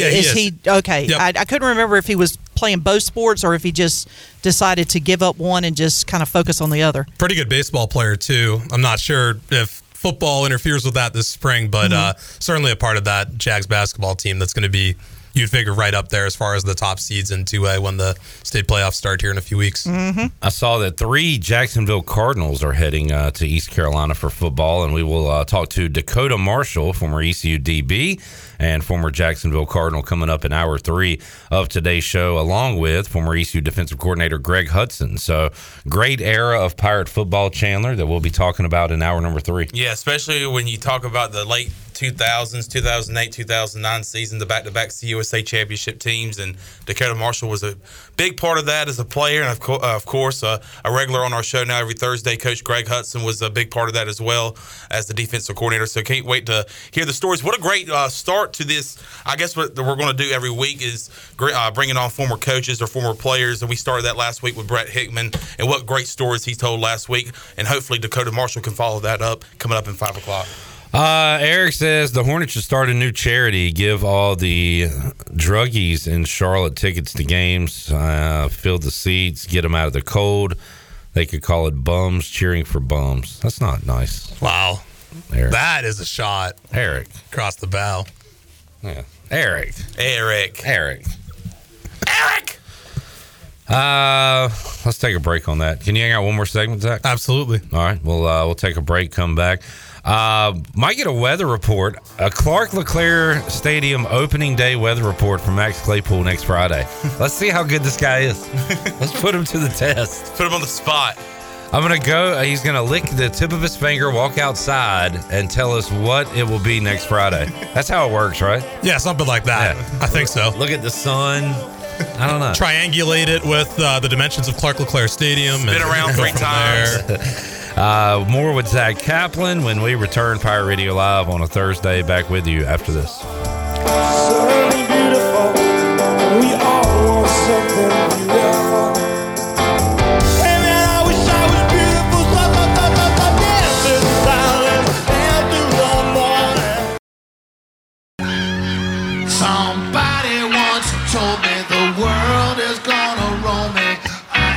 sharpest tool in the shed.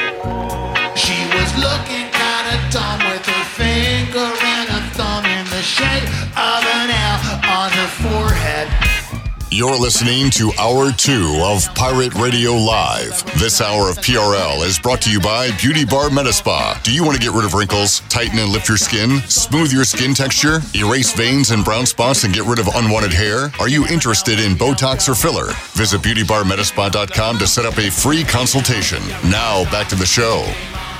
Welcome back. Be sure to visit one of ECU graduate Brandon Tate's U.S. Cellular locations and experience the highest standard of customer service. The purpose of the Atlantic Wireless Store experience is to inform, illuminate, and inspire. Find the location near you at AtlanticWireless.com. Atlantic Wireless, we go beyond the call. And Bud Light reminds Pirate fans to always stay in the game and drink responsibly. Bud Light, the official beer of the ECU Pirates, and proudly distributed by Carolina Eagle Distributing since 1989. Now let's head back into the show. Here's Clip. All right, welcome back to the show. I hate the internet. I'm not even reading this. What is it now? A comparison. A lot of things. Uh, what's that? You hate a lot of things. The older I get, Chandler, the more I hate things. You could start a segment every week. Old man yells at cloud, featuring Clip Brock. Absolutely, man. I mean, people are the worst. Everything's the worst. Social media. Well, social media is not real life. A lot of people need to realize that, but sure. that's okay. Good lesson. Uh, it is a comparison from 2020 to 2024 and every, and the Chiefs Niners Super Bowl. Lamar Jackson won the MVP. Lamar Jackson's the favorite to win the MVP this year. We can Hmm. go down. Washington last in the NFC East with 13 losses, same as this year. Um, Bruins and Maple Leafs finished top five in the East. They're both top five. Avalanche second in the West. The Avalanche are currently second. Hopefully, the Bruins go to the finals again. Uh, loser of college football playoff lost by three scores. Same thing.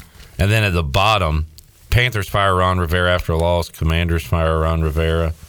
Winner of the Citrus Bowl scores 35. Same thing. Then at the bottom it says that COVID starts. I did not see that coming. Please. I was like, all right, God. so what, is, is this something we need to look forward to in the sports world? no. It's all right. It's COVID. Um, yeah. Although I was, I, I, I got to flex for a second. I was at that Super Bowl, and I will not be at this one. Why were you at that Super Bowl? I was there uh, as, as a part of Penn State's coverage. Uh, I got to go for student radio and be at that game. So Awesome. That was the highlight so far. Uh, ECU going to Omaha will be will be the next big highlight, right? Man, uh, right, guys. What if Zach Kaplan could get ECU to Omaha? What if that was the missing ingredient? I, it could be the missing puzzle piece. You know, I, I think I don't know if uh, Cliff was trying to keep this close to the vest, but he's been looking for that Sunday starter. You know, he hasn't announced who it is yet, and it's you. I, I am Batman. Tell us about your uh, Batman, your yeah. athletic career, real quick. Um, let's see. Cut from baseball freshman year of high school. Played football for six years. Played rugby for three years after I got cut from baseball. Where uh, where are you from something. again? Boston area. Play rugby. Okay. Is that a big sport up there? It was getting bigger. Now it's pretty big. It was uh, it was starting when I was in high school. I figured it was a good way to stay in shape for football. Yeah. And uh, you know my you know you know my position I played in football, right? Guard. Left out. Jeez, how old are you? You're talking about me being old. Is that the kind of jokes you're bringing to the program? That's pretty good. I, I don't. I got, I got, I got liked. Chan. Yeah, come on. Well, I am an old soul. so- Yeah. Give me some credit. Left Chan, out. Chan. No, Shirley. Thank you. Shirley. Yeah, Shirley, uh, we need Thank a you. reverse rim shot that like we could take back after the fact. There you go. Uh, Jenny. Hey, Jenny. Said, is Hi, Zach Jenny. ready for a fun first baseball season? I'll answer that because last night Zach said, I'm ready for baseball. You are excited for some ECU baseball. I'm excited for ECU baseball. I'm not excited for Red Sox baseball, so we don't need to talk about that ever. You Uh, and Shirley can talk about that during the season. Oh man, I'm, I'm not looking forward to that. Although they will be on Netflix, so they got that to look forward to. Um, I am excited for Pirate Baseball. I still haven't seen like the jungle and everything in full effect. Yeah. If we're being honest, I didn't really see Dowdy Ficklen in full effect when by the time I got here in October. So hopefully I can see both of those things here in the next few months. And you haven't really seen Minges in full effect. You've seen some decent crowds. I guess South Carolina, UNCW were good games if you were at those. I'll never forget the UNCW game. We had you in 213, we had Ken Watlington in 214, and uh, I mean, I'll never forget that. Uh, what a moment. But uh, yeah, it is going to be exciting, and we'll be covering that next Friday. In fact, uh, can we get uh, Max uh, in here real quick? Max, can Put, it- you? put uh, on the mic, Zach. Or you can put him on that mic, yeah, and headphones. You can get him on intern Zach's mic. I want to give a shout out to uh, to Max because my dad was a farmer, and so growing up, if there wasn't sports on TV, it was the Weather Channel or local weather. That was he was he's Makes a weather sense. freak. So every time I meet a meteorologist in the area. I, I go and I see my, my parents and I say, "Hey, Dad, do you uh, do you like Max Claypool? I met him the other day." He said, "Oh yeah, Max is good. He's good." So that's high praise coming from a farmer, Max, that he enjoys your weather. So I just wanted to pass that along to you. All right, yeah, that's uh, that's great to hear. I, I want to meet him honestly. okay. Um, no, you, you'd be surprised though how many people are uh, sort of weather fanatics. Like there, there's so many people that pay attention to it and really like it, even if they're you know not a professional meteorologist. Um, but uh, yeah, no, I love it. I love uh, Eastern North Carolina, and uh, it's kind of an interesting climate around here for sure. Yeah. So you were at Sports Trivia. Yeah, we call it uh, the weather's drunk. It pretty much is. Basically, That's what we call it. Yeah. You were at Sports Trivia last night. Do you have a, a sports background at all, or you were just hanging out? Yeah, fun? so uh, I played basketball in high school, um, and uh, you know I'm I'm a big fan of. Uh, I went to Illinois, Okay. so uh, I'm a I'm a big fight in the Illini guy. We have two Big Ten alums, by the way, in the studio right now. Penn State, Il- Illinois. Well, if you know if they were ever good at the same sport uh, at the same time, we would definitely uh, be a bit of a rivalry. We wouldn't like each other as much, but uh, Penn State always bad at basketball, good at football. Illinois always the opposite. Illinois lost in the national championship to North Carolina in 2005. You probably how old were you in 2005? Uh, I was old enough to cry. Oh, really? So you do recall? Okay, there you go. Good, good deal. I was I was probably like Just in there. six, six Yeah. I think seven. Um, but Illinois athletics, they haven't not much to write home about. I feel like lately. Yeah, I mean, just you know, trying to win the win the Big Ten in basketball. Um, so All right. Good yeah, that's that. uh, Max, tell us what the temperature will be next Friday when the Pirates open it up at Clark LeClair. oh man, a week from Friday. That's kind of far out. Uh, I'm I'm going 60s without even looking. All right, you heard it here first. 60s would be great. If that is uh, not the case, blames uh, blame Max.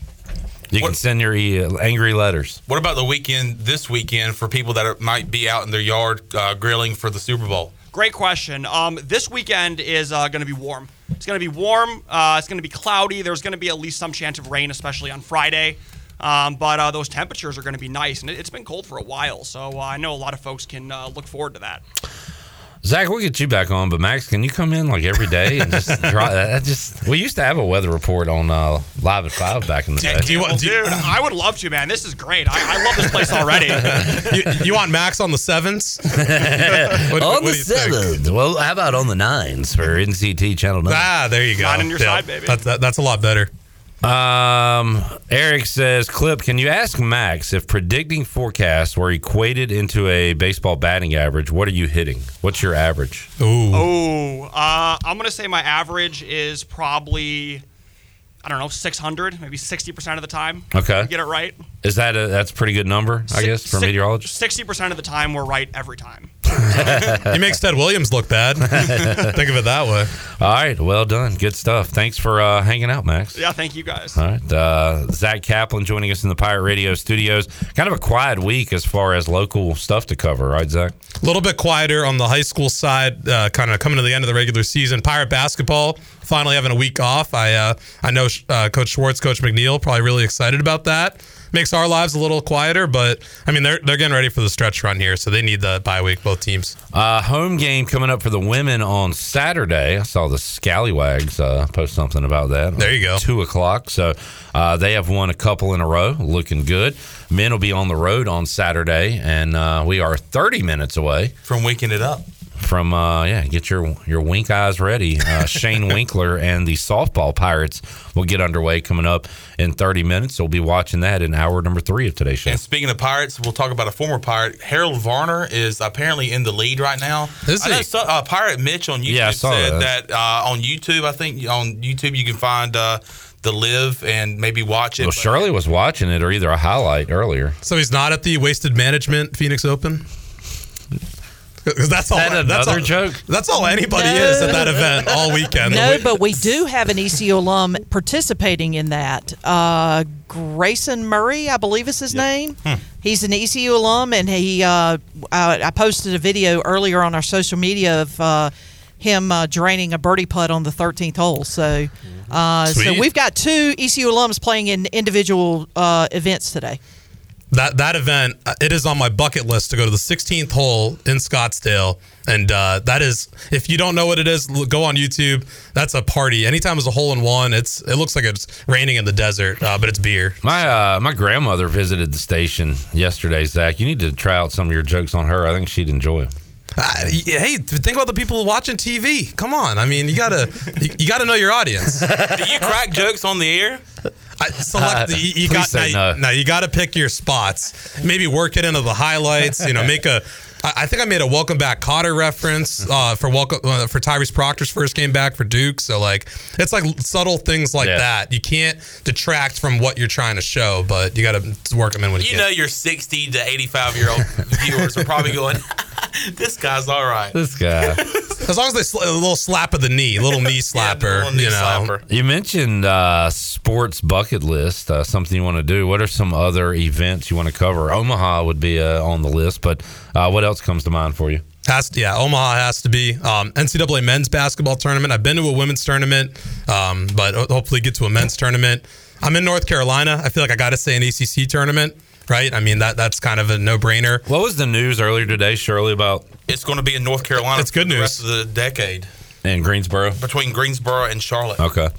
I went to one in 1998 and went to every game, and uh, it was awesome. It, was just Was it in. Greensboro? Yeah. And I, I feel like that's the place. Ever that's kind of the iconic place that you you got to have it in, But isn't it? Not to be old man again. That was before they added all these teams and and, Yeah. all, and they, now it's all week. That one that one started on Thursday and ended on Sunday, and now it's like a week long thing. Get ready for Cal and Stanford and Stanford SMU. and Cal tipping off. SMU and Syracuse on a Next year, Tuesday night in Greensboro. Yeah. I mean, that really gets your blood going when you think about it. I mean, that, that gets you excited. Uh, okay, so what was the question? Sports bucket list items? Yeah, what you got? I got two. I would love to sing Sweet Caroline in Fenway. And It's overrated.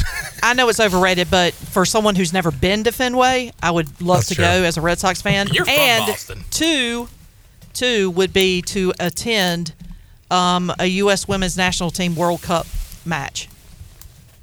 I thought you. Oh, okay. You went to. I went. I went to the Victory Tour Okay, when they won gotcha. in 2015.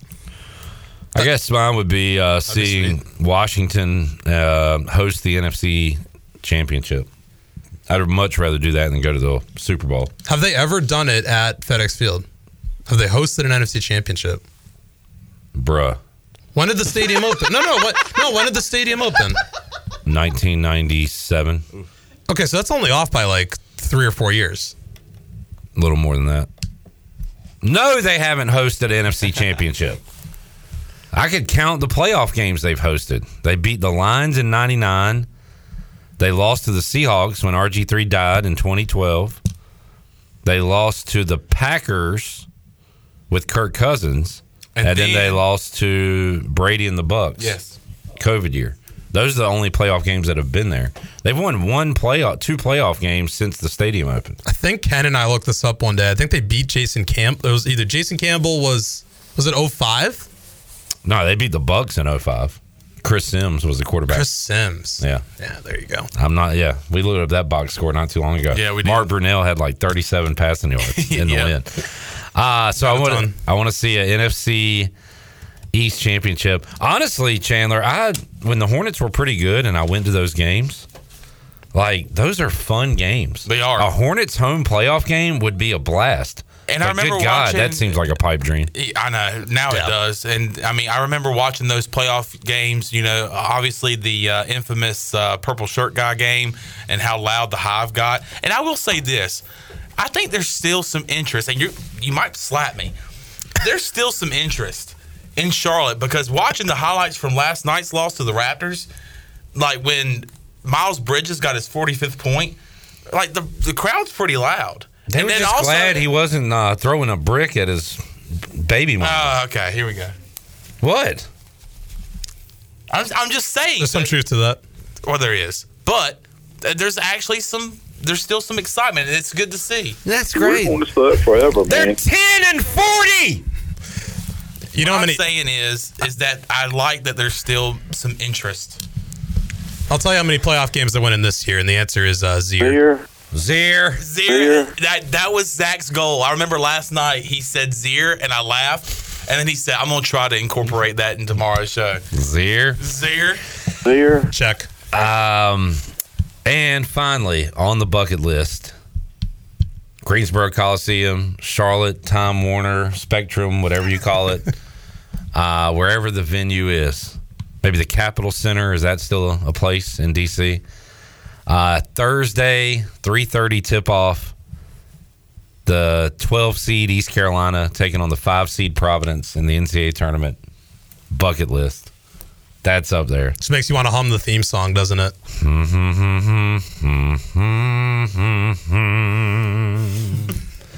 Classic. The road to the Final Four begins here in Washington, where the East Carolina Pirates are in the NCAA tournament for the first time in 30 years. Da, da, da, da, da. Man. That, hey, who's with me? Who's with me? Iron Eagle, Bill Raftery, at center court, ready to go. As RJ Felton hits a three to tie the game. Pirates end the game on a 12 0 run, force overtime. Bakel Fungo! What's the dude's name? Bean cow. Bean Cow Fungo! Benso Vungo. So does Gus Johnson do some tournament? He used to, but he doesn't now. But if the Pirates make it, I think they'll bring him back. yeah. R.J. Felton to the line. South Cack, stand up. Brandon Johnson from Cotange. From Raleigh. He hit that one from the parking lot. Look at Mark Schwartz playing defense on the sideline. Ben Biela from Conto. Man. Because everybody's going to get that one wrong. Bill, how do you say this? Conto. Conto. Canita. Does it rhyme with onions? Man. One day, one day, Pirates fans, they'll get there. I did this with Penn State. I, I, I wallowed in the weeds with them, and they won a tournament game last year. It's the best feeling, and it stinks when you're not in it, which they won't be this year. East Penn State, that is. And uh, one day, Pirate fans will get to feel that feeling What makes you say that? because eventually, the tournament will include enough teams.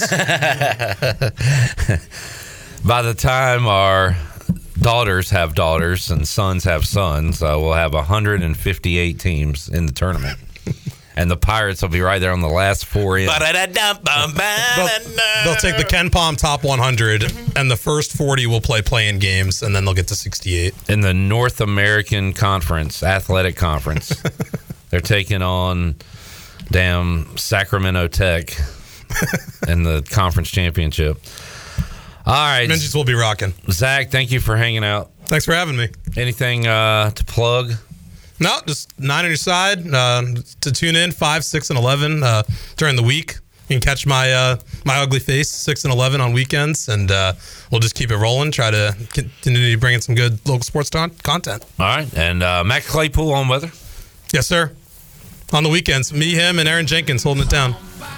Zach, let's uh, do it again soon. Absolutely. Thanks for having me, Enjoyed fellas. it. We'll take a break, come back. We got our Fleet Feet rundown when we return. Pirate Radio Live on a Thursday. More to go after this. And a thumb in the shape of an L on her forehead. Well, it start coming and they don't stop coming. Fed to the rules and I hit the ground running. Did it make sense? Got to live for fun. Brain gets smart.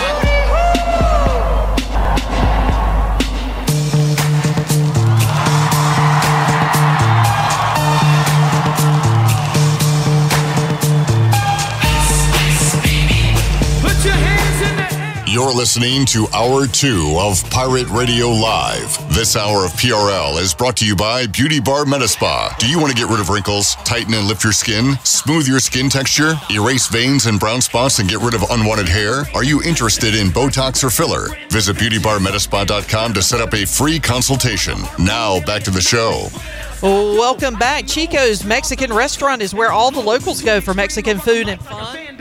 And come back here, microphone. Grab your amigos and head to Chico's uh, for the Gulf of Mexico every Tuesday. A huge 38 ounce lime margarita for only $8.99. Wednesdays, all Mexican all Mexican imports are only $2.99 on Thursdays, and uh, it's half. Excuse me. On Thursdays, it's half price house margaritas.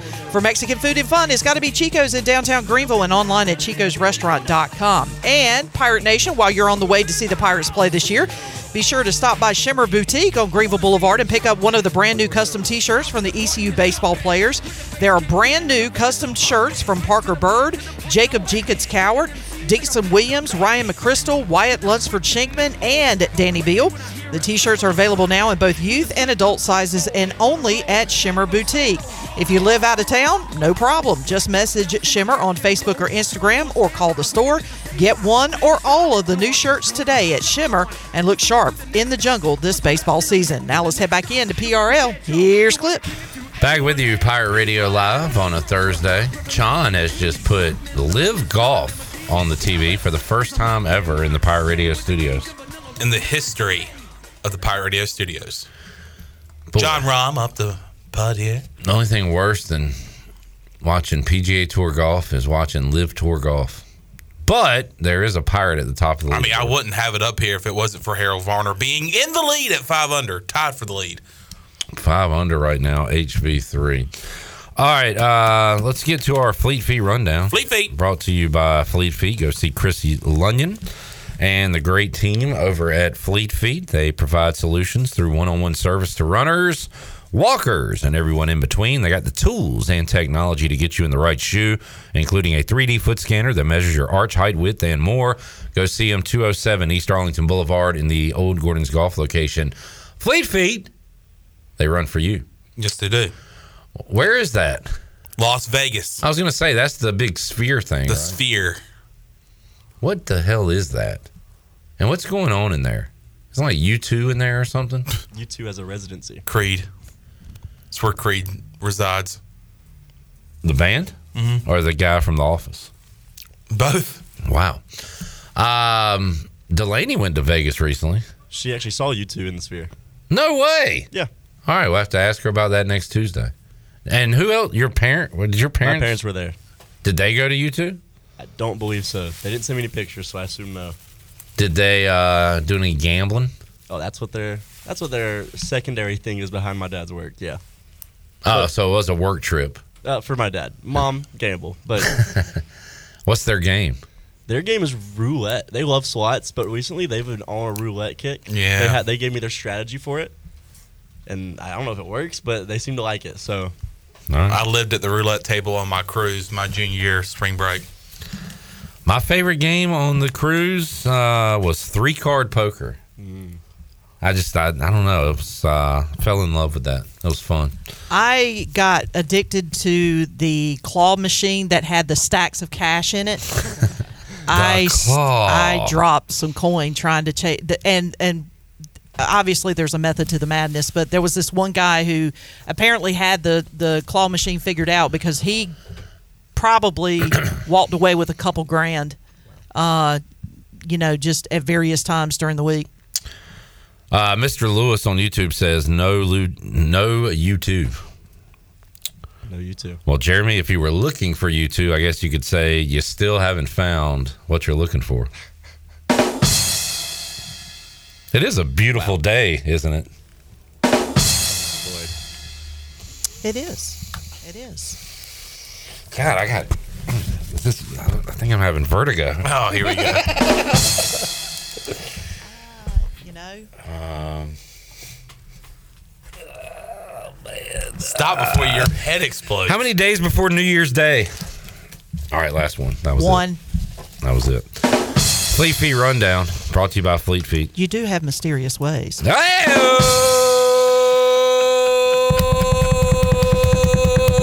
And Sunday for some, you know, betters, it could be Sunday, Bloody Sunday. Every Sunday watching the Commanders is a bloody Sunday. Bloody Sunday. Welcome to Greenville, where some of the streets have no names. okay, that's enough. Okay, sorry. Me and Shirley are going on tour as a duo. When I tap out, You're the Shirley comes act. in. Yeah. Ah, good stuff, Shirley. Uh, Jeremy says we had a great view of the sphere from our room. It, it does. It's an intriguing piece of uh, modern art, I will say. Whatever the hell it is. I think it's cool. Yeah. All right. Uh, what are we talking about? Oh, ECU update. Uh, the part get their softball season underway, coming up at five o'clock. Is that a hard five or 503. are they waiting on another game to end? I don't know what It is all a is going on. So I don't believe it's a hard. Although it appears the tournament starts tomorrow. Oh, so this so- is uh, a game at Charleston Southern, and the Charleston Invitational starts on Friday. Charleston Southern Yeah. said, before we start our tournament, we want you one on one. This is a, as Jon Rothstein would say, standalone, Standalone. standalone game. Because they will play. This is a play-in game to the Invitational. if they win, they get into the Charlotte Invi- Charleston Invitational. hmm If they lose, come on back home. So they play two games Is tomorrow, Charles two for games. softball team? two games tomorrow, two games Saturday, one game on Sunday. Uh, um, and to the best of my knowledge, I think there's not all of them are going to be on ESPN Plus. I think FloSports has got that excuse me, invitational. Flo. Actually, Shirley, today ESPN Plus. Yes, I know the that next one. Three games not televised. Ah. And then there's the uh, College of Charleston uh, Saturday three o'clock. Flo softball. classic. Classic. And then uh, their next TV game will be back home on Tuesday when uh, they have North Dakota State on the plus. Okay, That is according to this schedule that we're looking at here. that seems Um, about right. Intern Zach, show off your skills real quick. What do you need? Charleston Southern, give me a mascot. They are the Buccaneers. St. Joe's, St. Joe's. Hawks. Cleveland State, Uh, Vikings. um, North Dakota State, Bisons. Buffaloes. Bison. Bison. Marshall, Thundering Herd. Fairfield, They are the Stags. Wow. Longwood, Uh, Mustangs. Broncos. They're a horse of some sort.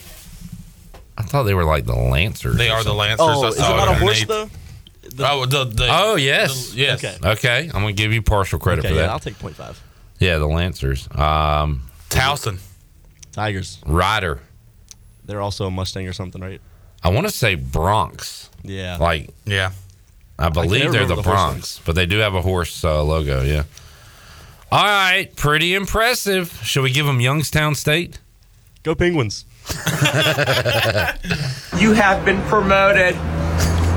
You are now one of my elite employees. Uh, you missed some trash over there, honey.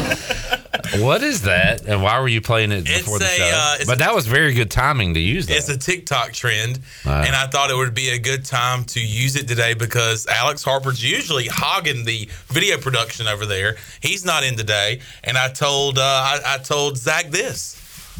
Oh, you have been promoted. You are now one of my elite employees. Uh, you missed some trash over there, honey. yeah. Sorry. Congratulations, Zach. Hey, what an honor. What an honor. All right. Um, we've got hoops coming up this weekend. So the ECU women will be in Minges Coliseum coming up on Saturday, two o'clock. Who we got? In like who we picking? Charlotte. Playing Charlotte. Two o'clock, ESPN Plus, girls and women in sports games. Big game for the conference though. Are you calling this a big ball game? It is. All right. He's putting big ball game status Yeah, on this- this. the one. All right, Mark Lindsay. Zach don't know about Mark Lindsay. You don't know nothing about Mark Lindsay. You don't know nothing about Mark Lindsay. A little bit for sure in terms of Coach I can see it on your face. Serious, man. You've got a seriously good season working, a seriously good day going today, and a seriously good streak on the line at the moment. what must it all feel like at the? I, I can see it on your face, but uh, what must it all feel like? Just trying to keep things level. as you Level. head into the weekend here. You have a good day going today, Zach. That's what Mark Lindsay said. Mark, man, that just he that makes me happy. It makes me smile. Do we have any more, Shirley? Can we hear some more? Mark? where do you feel like you've uh, you've learned the most about your defense so far? Where the, what have they gotten best, uh, gotten better at, uh, best, and besides what you just talked about, where they got to get better at? The keys to victory this week, a little bit, if anything. if anything, if you have anything, Turkey's got cooked up for Thanksgiving here. Man, I miss Mark Lindsay. What a guy. if anything, please answer. If If not, don't answer. Uh, HV3 update. He's uh, at the top of the leaderboard. Is he done for today? I don't know. Is he? I don't know. There's no way to know. We'll never know. The LIV Golf like leaderboard thing is very weird, and I hate Well, it. yeah, because they do it by uh, team and they also do it by individual player. So, because I was looking at the leaderboard during the break and I could not, I was like, where's Harold? I, I know that he's on the Aces team, but I couldn't find the individual player uh, leaderboard and then I finally found it. Harold has three to play. Thank you, Zach. Thanks, He's Zach. On, who's on 18 has three to play. He, it must have been a shotgun. They do start. shotgun Yeah. live. Yep. All right, National Day update is National Giving Hearts Day. Big hearts give big on National Giving Hearts Day. On the second Thursday in February, the celebration offers one of the best opportunities to donate to your favorite charity. so, uh, if you're feeling charitable, today would be a good day to go do that. Here you go, man. It, thanks, buddy. It is National Iowa Day. Iowa, where's Patrick Mason when you need him? Where's P Mace? Maybe that's why he was out yesterday. He's celebrating National A day Iowa early. Yep. Go Hawkeyes. Uh oh, this uh, Mike Houston might like this day. National Kite Flying Day. Flat kite. All you Pirate fans, Flat kite. you go fly. No, I didn't kite. get punched in the nose. You No, I didn't get punched in the nose. I have not Go fly kite. flown a kite in uh, decades. Fly a kite. Excitement time. Mike Houston out with a kite. He's excited for kite flying day. And it is National Boy Scouts Day. I was never a Boy Scout. I was a Scout. Boy Scout. I never made it. I was a um, You, you got cut. Were you a Webelo? I was a Cub Scout. I never made it to a You Webelo. make the fifth grade. Uh, that's as far. No. My brother made it to Webelo, and that was as far as we got. I just wasn't into it. So how far did you go? Uh, I got to Star, which was I did that up until I was 16, and then COVID hit and I stopped. So you weren't an Eagle Scout. I did then. not make Eagle. I don't know what the, the levels are. I just the only Star ones I know is two below Eagle. Okay. Um, I did r- very randomly because I, I basically just had a triangle on wheels, but for the Pinewood Derby as a Ooh. Cub Scout, I won uh, like a regional or something. Dang. With my little, it was a just a blue with a yellow stripe triangle, and it all these fancy cars. It beat all of them, and then I like lost in the next round or whatever. But that was my one memory from Cub Scouts. I can never get out of our own troops competition. We had some tryhards. hey, that's why I won. I didn't try hard. Yeah. He who tries the least wins in the end. All right, let's take a break. We'll come back. Hour three, Pirate Radio Live. Greg Hudson going to join us. And Dakota Marshall, former Pirate DB. All that ahead in hour three. Back with more after this. stage and chomp like a candle. Dance, speaker that filling your brain like a poisonous mushroom. Deadly. When I play a dope melody, anything less than the best is a felony. Love it or leave it, you better gain weight. Better hit the fools kid don't play. If there was a problem, yo, I'll solve it. Check out the hook my DJ revolves it.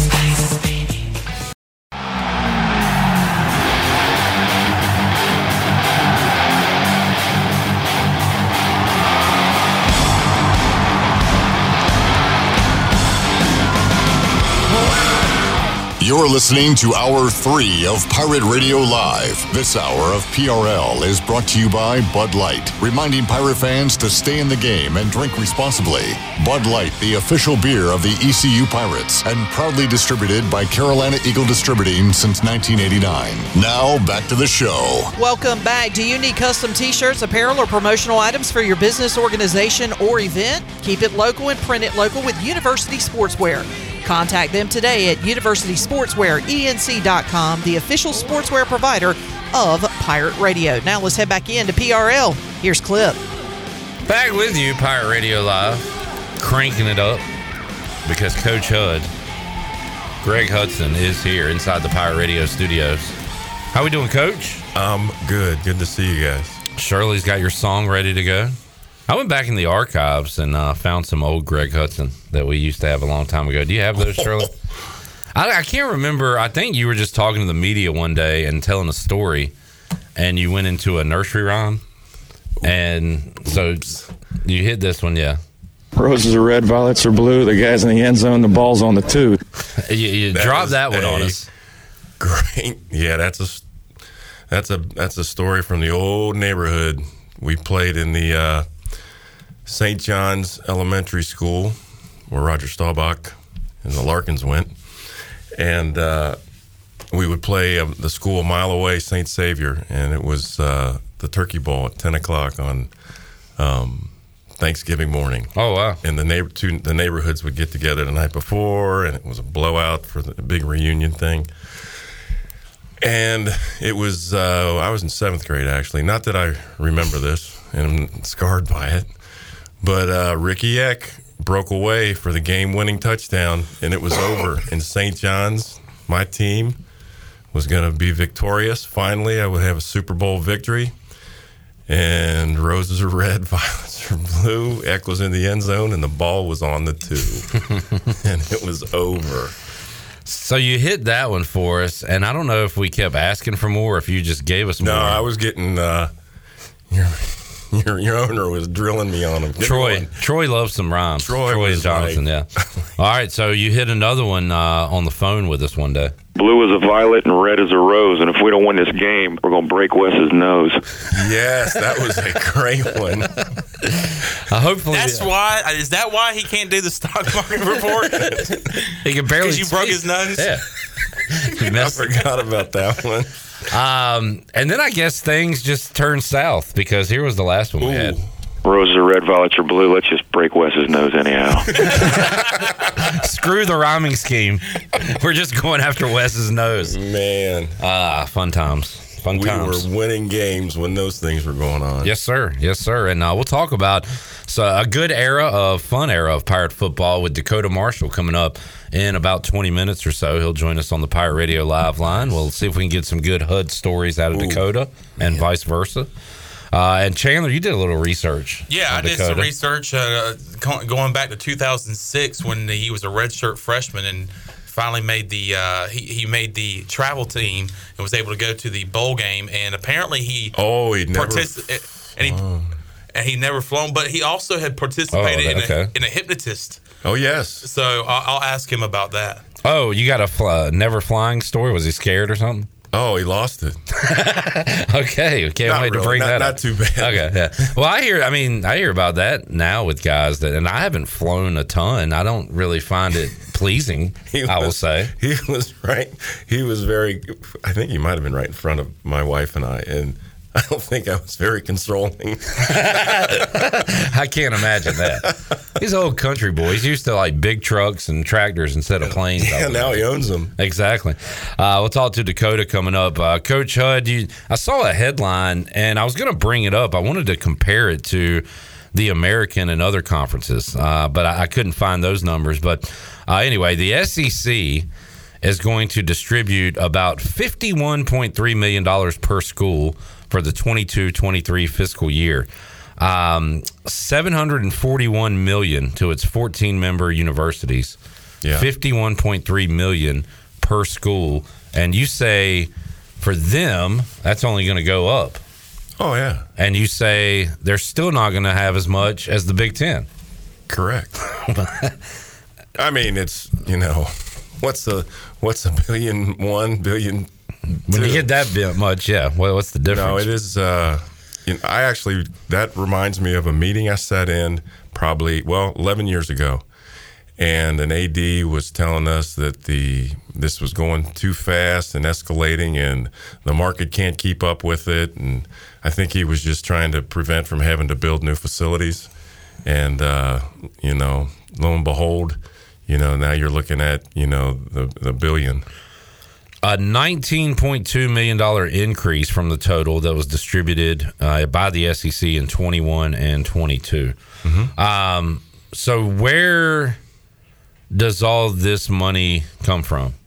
Television. Is this TV deal solely pretty much? I mean, Yeah. Okay. That's from the SEC network. SEC network, and I guess the deals with CBS and Mm-hmm. ESPN and everything across the board. So, where do you have an estimate on what like an East Carolina gets from the American? What is that number? Do you have any idea? No. If we're if they're fifty one point three per school, are we better start chopping some zeros off? ten percent of that? I Are we like at uh five million? I, I don't know. I, I, I, don't, can't. I couldn't tell you. It wouldn't Yeah. be fair to even guess. Um, I'm sure it's. I'm sure it's public record. You could probably find it. And what are you doing over here? You gonna find something? I mean, well, he has Google.com pulled up. Yeah, I'm just ready to roll. I'm listening to you guys because I have nothing to. I have nothing it's like to a horse. with He can sleep, stand here, and his, his eyes are open, and he's dead asleep. Well, Harold Varner did just uh, take a shot, so I, I was watching that. We got a HV3 update on the LIV Tour. Um, so it's a lot of money. You And also you know ma- what? Yeah, good. And to the naysayers, you know that we're, it's it's there's all this wrong, and there is. There's a lot of things wrong, but there's a lot of things right too, and uh, a lot of money uh, goes to those universities. A lot. Well, you made a comment about teams in the ACC. You know, are they going to jump ship? I, I never thought we'd live in a world Why where, you know, USC and UCLA were in the Big Ten. I would have said we actually do. I mean, you got to remember now. There used to be the Big Eight. Yeah. You know what? Which became the Big 12. the Southwest Conference. True. And I never. Then the SEC started. There used to be the Metro Conference. If you'd have told me there was a possibility of Duke and North Carolina not being in the same conference, I'd say you were crazy. Now, I could definitely see that happening. Crazy not to. Yeah. If you're what? I mean, it's, to me, you just have to be justifiable to the board and be able to tell them why you don't want to uh, be part of this amount of revenue that Right. come in. I, I don't understand unless it's going to come from somewhere else. But I don't know of any organization, maybe outside of the the dot coms. I mean, who turns down fifty million a year, and and you know it could go up eighteen percent the next year. I mean, that's a pretty good investment. Man, and you just kind of throw tradition out the window at this point. It's it's all about you know new tradition. There you go. I guess so. Chandler, I know you're not happy. You like things the way they've always been. I like been. things that stay the same. Well, you're gonna hate sports, Man, buddy. You can. I already am starting to hate it. Business. Change is great. Mm. For who? In athletics, the life expectancy of a team is only one year. It's going to change. Your roster changes. Your your whole personnel changes. Your stadiums change. Your I've uh, changes. yeah, I mean, I, change your underwear. I've kind of said, you know, you can't, you just can't get attached to coaches or players anymore in college athletics. Well, pull for the school. and and you can follow them in a different way. You got attached because you only saw them at certain times. You know, they were you know there's three networks, and then then we got ESPN, and now you can follow a player, and it doesn't matter what you know, what jersey they're putting on um, anymore. You know, for the specific alumni, I I agree. Well, I was referring just to like ECU fans following East Carolina. It's tough to to get attached to guys now. Yeah, I, I can understand that. It started with basketball. You know, that was the first sport that really um, the the one and done. Because I, I myself, you know, I used to be able to name the starting fives and of basketball teams in college uh, all the time. Who was it? You know, for years, you always knew who the center at, at Chapel Hill was. Well, on that note, I'm glad you brought that up, and I I can't believe I just still have this random memory. But Clifford Rozier, so he went to North Carolina in 9091. I just remember my dad acting like how big of a deal it was that he would transfer from North Carolina to Louisville. And this was again 90 91 and now we don't bat eyes at anything. Like if a guy stays, we're surprised. What's wrong with him? yeah, and but nobody wants him. What's going on? But that just tells you like how how different it is. That's been thirty plus years now. But Yeah, I, I, you know, with the quarterback and the tailback, and you know, anytime that somebody's going to get, you know, possession of the ball, you know, you're going to see that position transfer because everybody wants to have the ball in their hands. Uh, now, when an offensive lineman or somebody transfers three times, you know, I, I get skeptical. You know, I want to know. I, I still believe the portal's full of uh, of a lot of underachievers. How do you look at it, Coach? Because there are people going after your services while you're the defensive coordinator here and and elsewhere. So there is an aspect to it that if well, if the coaches can do it, should the players be allowed to do it? Like, how do you? Here's a problem Take I, all that. that I had and I ran into it for for the longest time, and it's with any job. I mean, you didn't get a raise for winning. You got a raise if somebody else offered you a job. Right. So that's why guys were always keeping their eyes open. Yeah. And usually when you took a job, it was for uh, a better opportunity. And then you want to know when you do finally get a job offer and suddenly they come back and they want to give you a $30,000 raise. My question was, where was the money yesterday? right. You know, were we hiding it? Just you could have said, "Hey, you need to do this a little bit better." And we, you know, you know, those are the things that you that you see. But no, I mean, you just hear about it because of the internet. It's it's everybody. It used to be a guy wasn't uh, texting or whatever. You had a reputation. They called you a phone coach because back before cell phones, the guy that was on his phone all the time, the perception was he was always working something, Mm-hmm. staying in contact with somebody. Or we used to write a note, you know, like with our hands, with a pen. You know, used to do that? Yeah, back in the yeah, yeah, with a pencil. What's that? the thing I'm going to stick up your nose. But Speaking of uh, texting, uh, Jamie's an Indiana guy. Kelvin Sampson got in trouble for that back in the day. He said, uh, "Tell Coach Hud boiler down for me. IU versus Purdue Saturday night." It's going to be a bad day for candy stripers. Uh, yeah, as long as Zach Edey shows up, uh, Yeah, there'll be no right. fouls. There'll be no fouls called. Indiana will have 60 fouls. Zach will have 40 points. Get ready for a two and a half hour game with a lot of free throws. Uh, we'll get a break in because we got to call Dakota. Dakota Marshall going to join us on the show. We'll talk some Pirate football and more when we return. Pirate Radio Live here, hour three on a Thursday. Back with you after these words.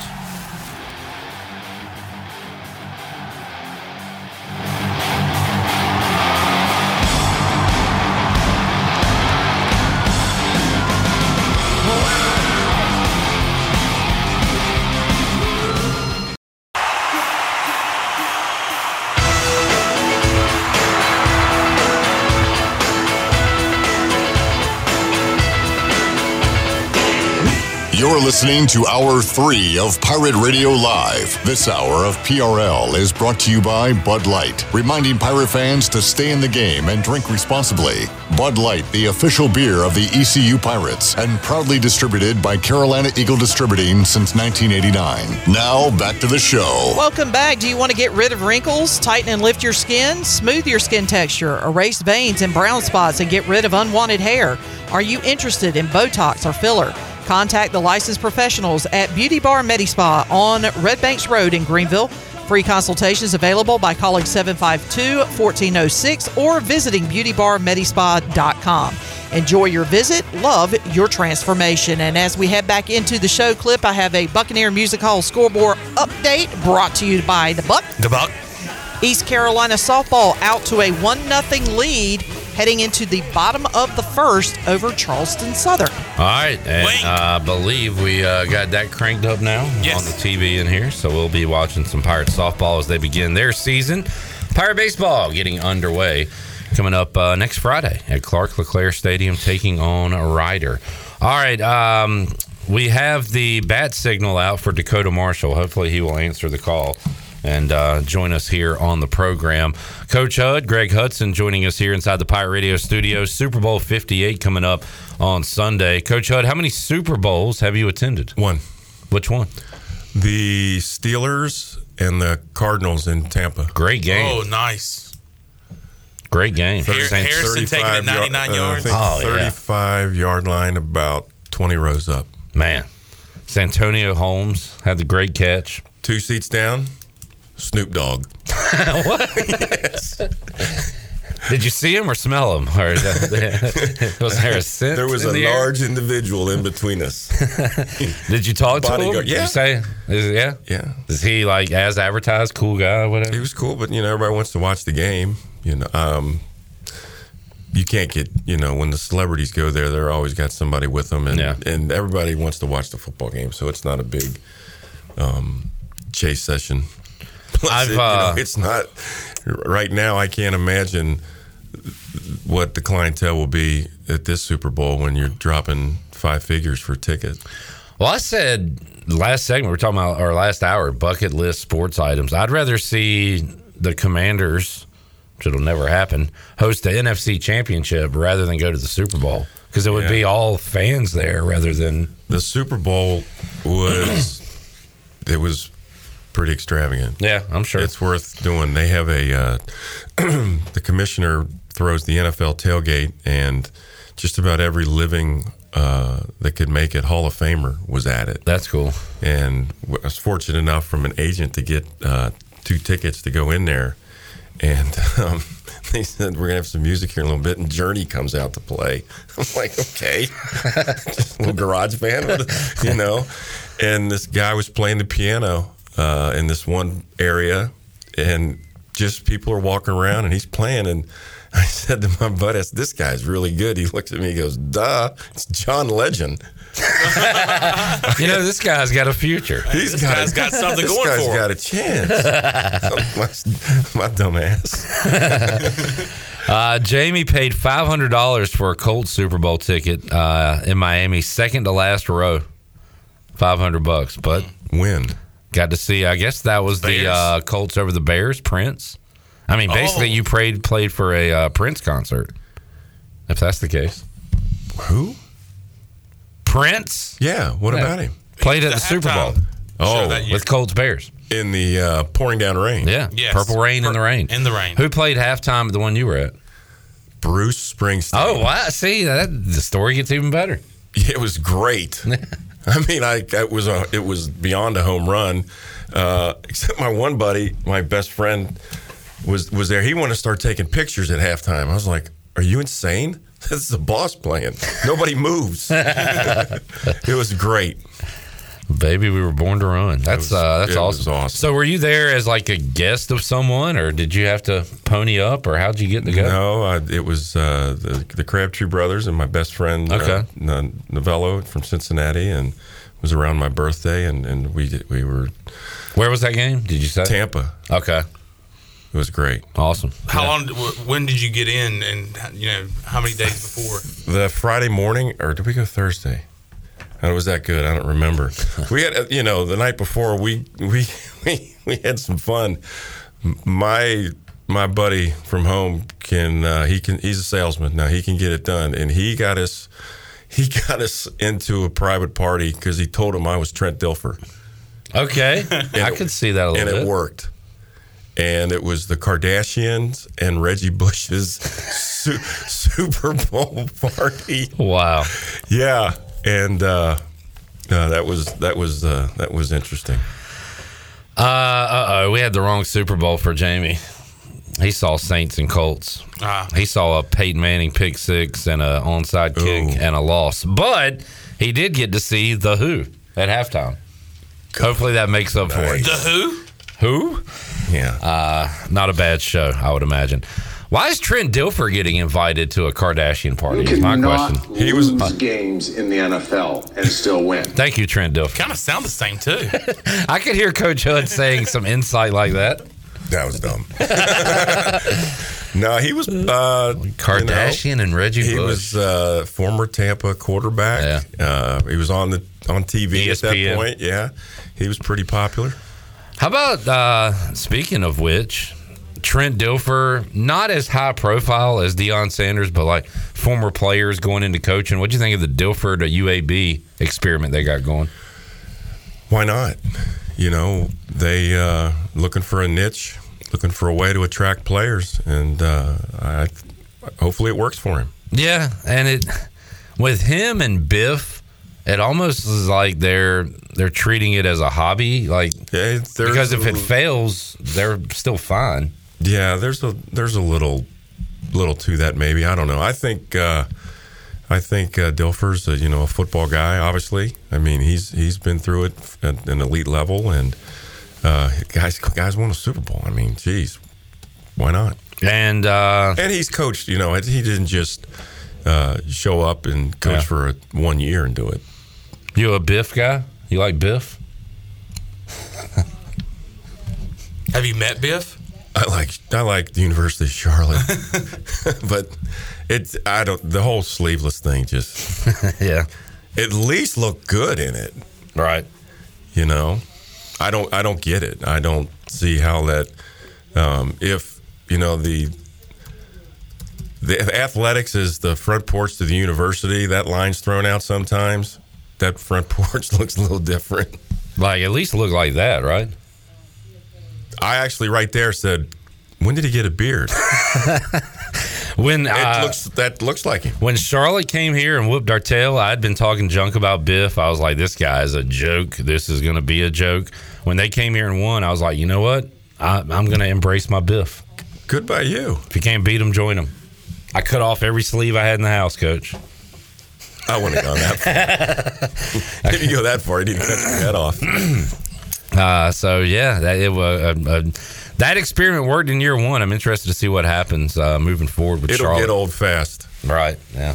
Yeah, that's all the flamboyant and the flair and all that crazy stuff is you got to produce. And It'll- you got to produce well. It'll flame out eventually. Mm-hmm. Uh, you got a? Uh, or do you have a rooting interest in the Super Bowl? Do you care? Niners, Chiefs. Is there any connections with the two teams? No.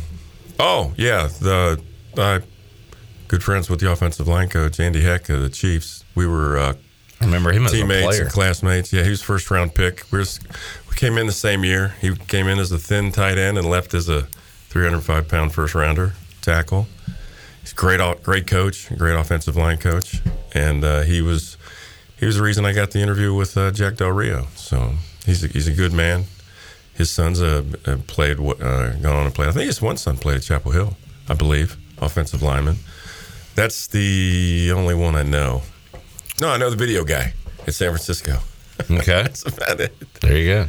The Erik Spoelstra of San Francisco. But I Francisco. don't know. I couldn't even tell you who's going to win this thing. How do you? I don't know. Well, the line's close. Is it still at San Francisco? San Fran one and a half. So somebody get hurt? Did it drop? Uh, it started practice? like two or two and a half, and immediately went down. People started betting on the Chiefs, I guess. Yeah. And it has just sat there for two weeks, basically, at the same number. I listen to a, a podcast sometimes in the morning if I'm working out in the morning. Uh, to uh, Steve Czaban, Zabes. You ever heard of him? He's a nut. Zabe Ben? No. Where's he from? Is he I he's DC? from Maryland. Yeah. Yeah, okay. guy. I know you're talking about. Name starts with a C though. The CZ. Yeah. Okay. I know you're talking about. Uh, A B uh, E. He had this guy on, and the guy had a good point. He was he was 18, 18 uh, over eighteen rushes by uh, McCaffrey. Mm-hmm. Niners win. We were talking about props earlier. You want to throw your prop to Coach Hud? Sure. All right, so I have a quarterback prop, and it involves rushing. So I have Brock Purdy over three and a half rushing attempts. And before I tell you the line here, I do have some key points. And the key points that I have is one, Chiefs allowed the third most rushing attempts to quarterbacks in the regular season. The second point I have is that they have allowed the most quarterback rushing attempts in the postseason. Then they have 11 quarterbacks that have exceeded three and a half rushing attempts in the regular season. Now, in the postseason, Lamar Jackson and Josh Allen easily got over three and a half rushing attempts. Tua was close. He got to three. Now, Brock Purdy in the two games that he's played in the postseason this year. Versus the Packers, he had six attempts. Versus the Lions, Versus the Lions, he had five attempts. The line is plus 135 over three and a half. What's 135 mean? Uh, bet Shows you uh, how much I know. bet But I am, 100. I am going to dissect that for you. Bet 100, you'll win 135, 235 Oh. total. Well, gosh, how stupid is that? Why do people do that? We have no lives. I don't know. Good answer. Well, first you got to take the word out. That's com- I'm going to have to have you resubmit that the writing. There's a lot of uh, grammar uh, mistakes. Uh, those Oh, are not rushing attempts in the NFL. It's a scramble. So scramble. Yeah. So even if it's like that a play design wasn't run, called- How do you know? Like a quarterback draw, Now, I'll say this when you're or like saying a quarterback sneak. your Josh Allen and Lamar Jackson runs are different than your Purdy runs because I how many gonna say, design tell me who runs? the qu- like right now? Take Baltimore out of that. yeah. And take Josh Allen now. They do a Take lot of him. design Now, runs. Josh Allen, they're designed, and you know both those guys. And you know what? I don't care who you're playing. If you stick to enough quarterback runs and you're willing to have the guy's head taken off, hmm. you're going to get yards. You just are. So, you know, to that I say, figures lie, liars figure. We'll figure that out by Super Bowl. Time. Oh man, you're both your brains. Can you put that in bullet points for me? Um, now Purdy. Put it this way: if any quarterback runs at any level of football, they're going to win. If you can't stop the quarterback runs, they're going to win. Now I'm just thinking about RG3's rookie of the year season in 2012 and how he looked awesome and then his leg died. That can that can happen. I mean, how do you I just got frustrated because they were like you can't use him this way, but if you don't use him that way, you're not going to win and be successful. So what is there a right answer there? I, I don't know. I, Yeah, the, the scouting department blew it. meaning what? They He's a backup. Because to use him at his best ability, ability he's just not You going to be there. It was you. all that Baylor flash and everything right there. Again, he was rookie of the he year He was unbelievable. in 2012, But he's going to get hit. but he also yeah got Bo hurt. Jackson was the greatest ever till he got hit. It's it's a sad, sad, sad, sad story, but Cam Newton. eventually it just broke him down. Nah, he had a lot of good years, He but he got a lot of mileage because he not only ran uh, in the NFL, he ran a lot. Uh, At Auburn. he was also a tight Auburn. end playing quarterback. he did have a year, a couple years off, a little bit, you know, before he was at Auburn. So when he was behind Tebow, and going in that apartment. What are you, a laptop? Yeah, laptop. found it before it got lost. Uh, Supposedly, it ended up in the river. Pirates got two on, nobody out in the top of the second inning This is sloppy softball. By as the way. they played down. This is early February softball, Yeah. Chandler. We're, is we're live, coach. We're live. We're playing ball in February. This is awesome. Down in beautiful Charleston. East Carolina baseball starts next Friday, coach. Yeah, that's that's Good bunt. That's that's fundamental You know what? baseball uh, This softball. is, uh, You're going to see a lot of that with ECU baseball. why too. wouldn't women's softball start first? That's a great idea. yep. Get out of the gate. Got some tournaments going on. This is a well, this is the actual game. Tomorrow they'll start a tournament in Charleston. So yeah, first game of the Lay it down. Lay it down. Pirates are going to have two on in scoring position with one out as they are tied at one apiece. Um, just saw this coach uh, from the Seattle Times. Uh, Chip Kelly Oh, apparently wants nothing to do with UCLA anymore and seems to be exploring options with the NFL, with the Seahawks, and other Big Ten teams, according to this headline. So Chip Kelly, of course, head coach uh, at UCLA.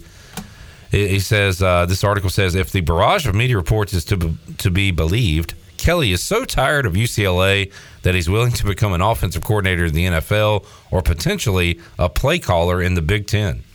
I don't know why the relationship has soured so much. Um, Because they don't love football. yeah, just it, man. Just tough to be at a place that doesn't. gonna- they want the check and they'll take the beating. How's that going to change? What are they going to be in the But Big I- Ten, Coach? I think A cellar dweller? Or can No, I th- I think they're going to give people fits. You know, there's going to be the oh, it's the black and blue Big Ten and stuff and physical. They're running spread offenses in the Big Ten. Oh, it's nobody's changed. lining up in the eye and running the power. unless it's a Iowa Northwestern or something, or any Iowa I was game. in one back. Iowa is, but there are some high scoring open offenses in the Big Ten now. It's not the same as it as it was. The Mm-hmm. Yeah. stereotype. Uh, I can see where maybe the elements play a factor in from about October 15th on. I mean, you're going to get, you know, you're going to go to East Lansing and it's going to be fugly. It's, it's going to be, you know, it's going to be sideways and playing down at Iowa. It's going to be great. They are not going to like that. I can just tell you. They will not like that at all. And they will hate purple the rest of their life after that. I just, I mean, uh, pink. When I see pink locker room. Oh, which uh, who does that? Iowa. Iowa does the pink locker room. Imagine this building, everything, everywhere, like in the, the floor, the corner, everything pink. What a what a mind game. it's brutal. when I think Big Ten, I just think of turning it on and it's gray no matter what game it is, and everybody there is bundled up and it just looks miserable. Mm-hmm. Yeah. And you loved it, right? I loved it at Minnesota because we had a dome. Did you play in the Metrodome? Yeah, Metro Dump. The Metro Dump. Is it still Yeah. there? I don't know. I think they imploded it because they got a new one, a beautiful new stadium. But they're outdoor. Uh, they're on campus stadiums, fantastic. And uh, but it's uh, you're gonna pay. You're gonna pay, and when the when the when the gales start blowing. Yeah, the Twins got an outdoor park. Uh, what was it Target? Twins just got to make it. Uh, twins. Yeah, just that does gotta- look nice. Twin, twins just got to make it to April 30th, and they're in the clear. Pretty brutal uh, getting there. Let's take another break. Shirley will come back more with Coach Hud as he joins us here on a Thursday edition of Pirate Radio Live.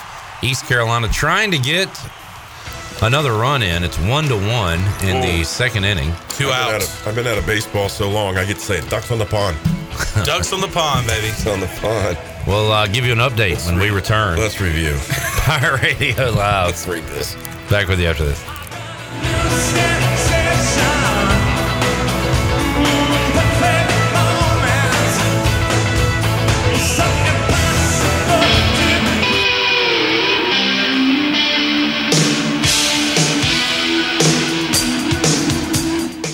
You're listening to Hour 3 of Pirate Radio Live. This hour of PRL is brought to you by Bud Light, reminding pirate fans to stay in the game and drink responsibly. Bud Light, the official beer of the ECU Pirates, and proudly distributed by Carolina Eagle Distributing since 1989. Now, back to the show. Welcome back. Fifth Street Hardware Restaurant and Tap Room is your favorite place in downtown Greenville for lunch, dinner, or drinks with friends. Fifth Street serves lunch and dinner Tuesday through Sunday, plus brunch starting at 10:30 on Saturdays and Sundays. You can follow Fifth Street on Instagram for the latest events and specials. Fifth Street Hardware Restaurant and Tap Room, right beside the State Theater in downtown Greenville. And the Buccaneer Music Hall is your beacon of music in the land of pirates. They're open seven days a week with live music every night with the best lineup of full bands on the weekends. And ladies get in free. Sunday Fun Day is still rolling with free pizza and cornhole tournaments starting at 3 o'clock. Check them out on Facebook and Instagram for the latest on the music lineups, and we'll see you at the Buck. Now let's head back into PRL. Here's Clip. All right, back with you, Pirate Radio Live. Talking 2008, 2007 Yeah, era. Uh, so, Coach, 2008, you're talking about forcing turnovers. I've been trying to look it up during the break. I found something. 2008 team defense. These are opponent turnovers per game because there's a decimal. East Carolina ninth in the nation at 2.4. Does that sound about right? That's right. Yeah. That's uh that's a lot of We were- takeaways. Yes, we were we were very stingy. You were, and uh, and the offense didn't give it up that much. From what I remember. Kevin Gidry with a touchdown. Oh yeah, KG. Uh, Kevin Gridry with the first touchdown. Mm-hmm. A little, Yeah. a little play action. I to tell you Brandon what, you know what's the best part of that touchdown? Look, what was the time of uh, possession? They cranked that thing down the field. Um, as the guy says on NFL films, they just matriculated it down the field. Hank Stram. I Hank think, Stram was. matriculated down the field, boy. Coach Hud, you called a great route for Travis Simmons uh, when the quarterback threw it right to him for an interception for a touchdown. He ran the route. throw. He ran the route for the My guy. goodness, that was. Well, I guarantee you, when he did, he, when he threw it, was there somebody in a purple jersey of largeness near him. Oh, yeah. and if they weren't near him, I'm, Uh, I'm sure, I'm sure they were having a few words to him. Uh, literally, Linval's sitting there like barking at him. And how right about here. how about Big Linval, uh, a convoy into the end zone? That's that sprint right there by him. That was watched by many scouts. Oh, that just him getting down the field after Look the pick. him and Josh Smith. that is what we did at the beginning of practice every day. That that was our drill right there. We did that. They had practiced that hundreds of times. Post intercept, like getting down the field after That was our uh, our, and our pursuit drill off the interception. Yeah. We made him sprint all the way to the back of the end zone. Well, it, it worked out. Yeah, those guys were fantastic. Man, y'all were hitting. Uh, Josh Smith, by the way, we brought his name up some. Uh, my, yeah, I saw him last weekend. He's just great. My you know, favorite. you know the thing about Tulsa, that field. We we went back there in 09. We got five turnovers. Wow, I didn't, I don't That's even when remember Jay that. Ross scored. That's and he 12 tried- turnovers in two games in three years. I told the D line if they ever scored, they I didn't care if they got a penalty that they could do something. He tried to do the Heisman pose, and he stopped halfway through it because he said he was exhausted. I feel like Josh Smith was hoping there would be like a pick or something or like a, a scoop and score because look at Josh Smith here. He gets up and he runs and just rams into that guy. He's like, dude, I hope there's like a scoop and score so I can just run and hit somebody. That's what those guys did, run to the ball. Man. Uh, Josh Smith, uh, I remember, and I've talked about this on the air with him. I think it's okay, uh, but he was showed up to pro day after a long night at the bar, and uh, and he admits he was like, "Man, I'm just out here having the time of my life. I get to do this in front of NFL scouts. Sure, why not?" It was just another day at the yard for him. Guy was a machine. it was awesome, and You uh, knew exactly what Stormin' you were gonna Norman. get with him. Norman Whitley. To the house. Hey, here, this is a good time to do the uh, Coach Hud uh, number game, Chandler. Name a, a player's number. See if Coach Hud remembers. All right, let's Or should we do a name and you say their number? No, just say it. Uh, let's go with, I'll start easy 34. One of your guys. Pierre. Uh, we'll just Yeah. go defense. Yep. Yeah. All right, 49. You got to remember, sometimes you can wear each side of the ball. That's now. true. Who? Uh, 49. 49. Uh, Scotty Robinson. No, No, he's 52. 53, I 53. believe. Yeah. Does yours start with a J? Yes. Okay, first name starts with a J. Last name starts with a C. Yeah. Linebacker, Jeremy Chambers. Jeremy Chambliss. Uh, play of his career? Uh, Hawaii. Okay. He's the one that hit the guy, then got the fumble at, Ah, at the uh, when we had to stop him. got you. But he also is a guy that physically grabbed Pat White and threw him on the ground by himself. Yeah. Scotty had. Uh, Sneaky good player. Sneaky good. Didn't Scotty get Pat White near the goal line? I want to say. Uh, that was uh, Case Keenum in the 09. That's what that, the championship. Slung yeah. him down like They- a rag doll. They Yeah. couldn't They ragdolled. figure out. You know that that we ran a twist on the weak side of their formation every time they got into two certain formations, and the linebacker called it, and we named it the the call for the twist because there was two different ones they did based on the formation. We said rock for Coach Rogaman. Also, the guys were yelling rock, rock, rock, rock, and then they'd run that stunt, and uh, it it worked all day. So they never adjusted to it It was him and CJ going around and whoever the tackle and and the end to that side were, which is usually Scotty to the call most of the time. So Throw out another number. let's see. Um, Man, I'm weak. On Uh, number four. uh, what's his name? The safety. Yeah. Yeah. Who? Was His name is Van. Oh, Van. Eskridge. Van Eskridge. He was Hey. a bad dude. Hey, all right, here you go. 90. Van. Van was also known as friendly fire because he would hit you no matter who you were. 90. Ninety. Big what, fella on the line. what D lineman was that? The Linval? No. Nah. His running mate at tackle. Oh, Jay Ross. Jay Ross. I feel like there's uh, you know those guys, those two in particular, and Josh. Uh, who was the fourth guy? I don't remember who the fourth guy was, much I should. Um, it wasn't Khalif Mitchell, was it? Yeah, it was Khalif until Mikael Brooks Yeah, was on the line yeah, it was Khalif. Mikhail started as a freshman. We threw him in there, didn't we? in 09. So we got to the point in in 08, we were getting ready to play Houston, and we were stopping the run like mad, like crazy, and we wanted to get to this passing attack. So we finally just I told the defensive line and CJ and those guys, I said, listen, stop the run on your way to the quarterback. Quit playing the run. Just freaking when they snap the ball, just go. And if they run the ball, you tackle him. that was our adjustment. It's good coaching right there. I don't know why everybody. on your way to killing the quarterback. and I said, if you need any uh, help on technique, watch the original longest yard. uh, Alex Harper chiming in on uh, YouTube, Chandler. He says, I know a good 49 on the ECU football team. That would be him. I guess uh, that's what he's wearing currently.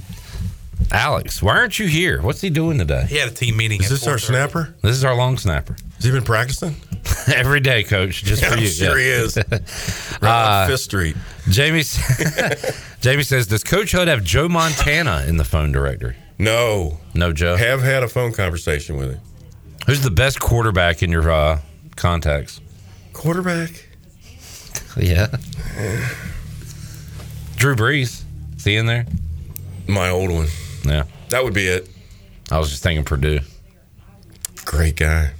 Great player. All right, so in that They changed the game a little bit now with that bubble screen. They were way they were running it. Whew. That was a pain. in that championship game in 09, you go to the half, Mm-hmm. 19-14. You give up 10 points in the third quarter, so you're down 24-19.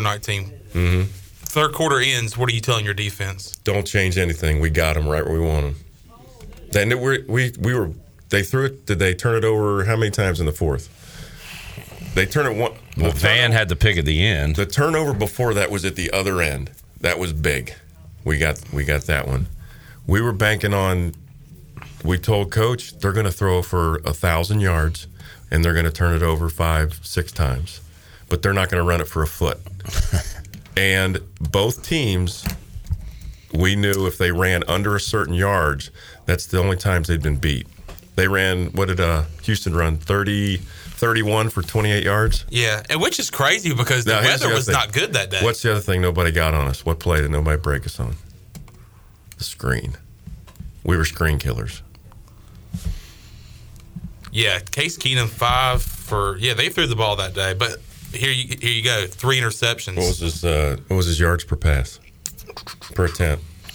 Well, he threw the ball 75 times. Yeah. 75. And lost. And to your point, uh, as He a, lost. As a, as a team, 19 carries for 30 yards, 1.6 yards per rush. Ball game. Yeah. I got the ring. you can have a picture of it if you want. Patrick Pinkney threw the ball 34 times. Case Keenum 75. Mm-hmm. Man.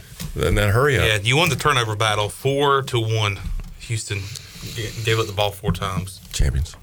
Champ. back to back, which is not in the new section of all the nice stuff in the athletic facility where they got all the trophies and the fun stuff. They still got the Peach Bowl up from 66, 67. When did they win the Peach Bowl? Ninety one.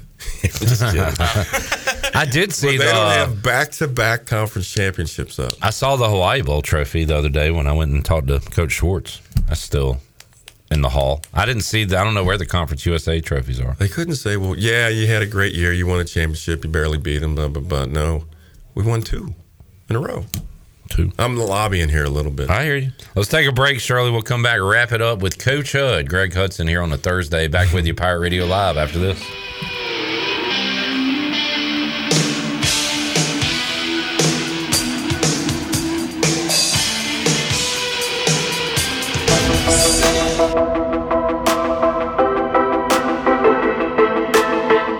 You're listening to Hour 3 of Pirate Radio Live. This hour of PRL is brought to you by Bud Light, reminding pirate fans to stay in the game and drink responsibly. Bud Light, the official beer of the ECU Pirates, and proudly distributed by Carolina Eagle Distributing since 1989. Now, back to the show. Welcome back. It was another good day for the stock market. The Dow was up 48 points at 38,726. The Nasdaq was ahead 37 at 15,793, and the S&P was up just 2 points at 4,997. That's your Wells Fargo Advisor stock market report for a personal look into investing. Call Wells Fargo Advisors today at 756-6900 in Greenville. Wells Fargo Advisors LLC, member SIPC. Now back to the show.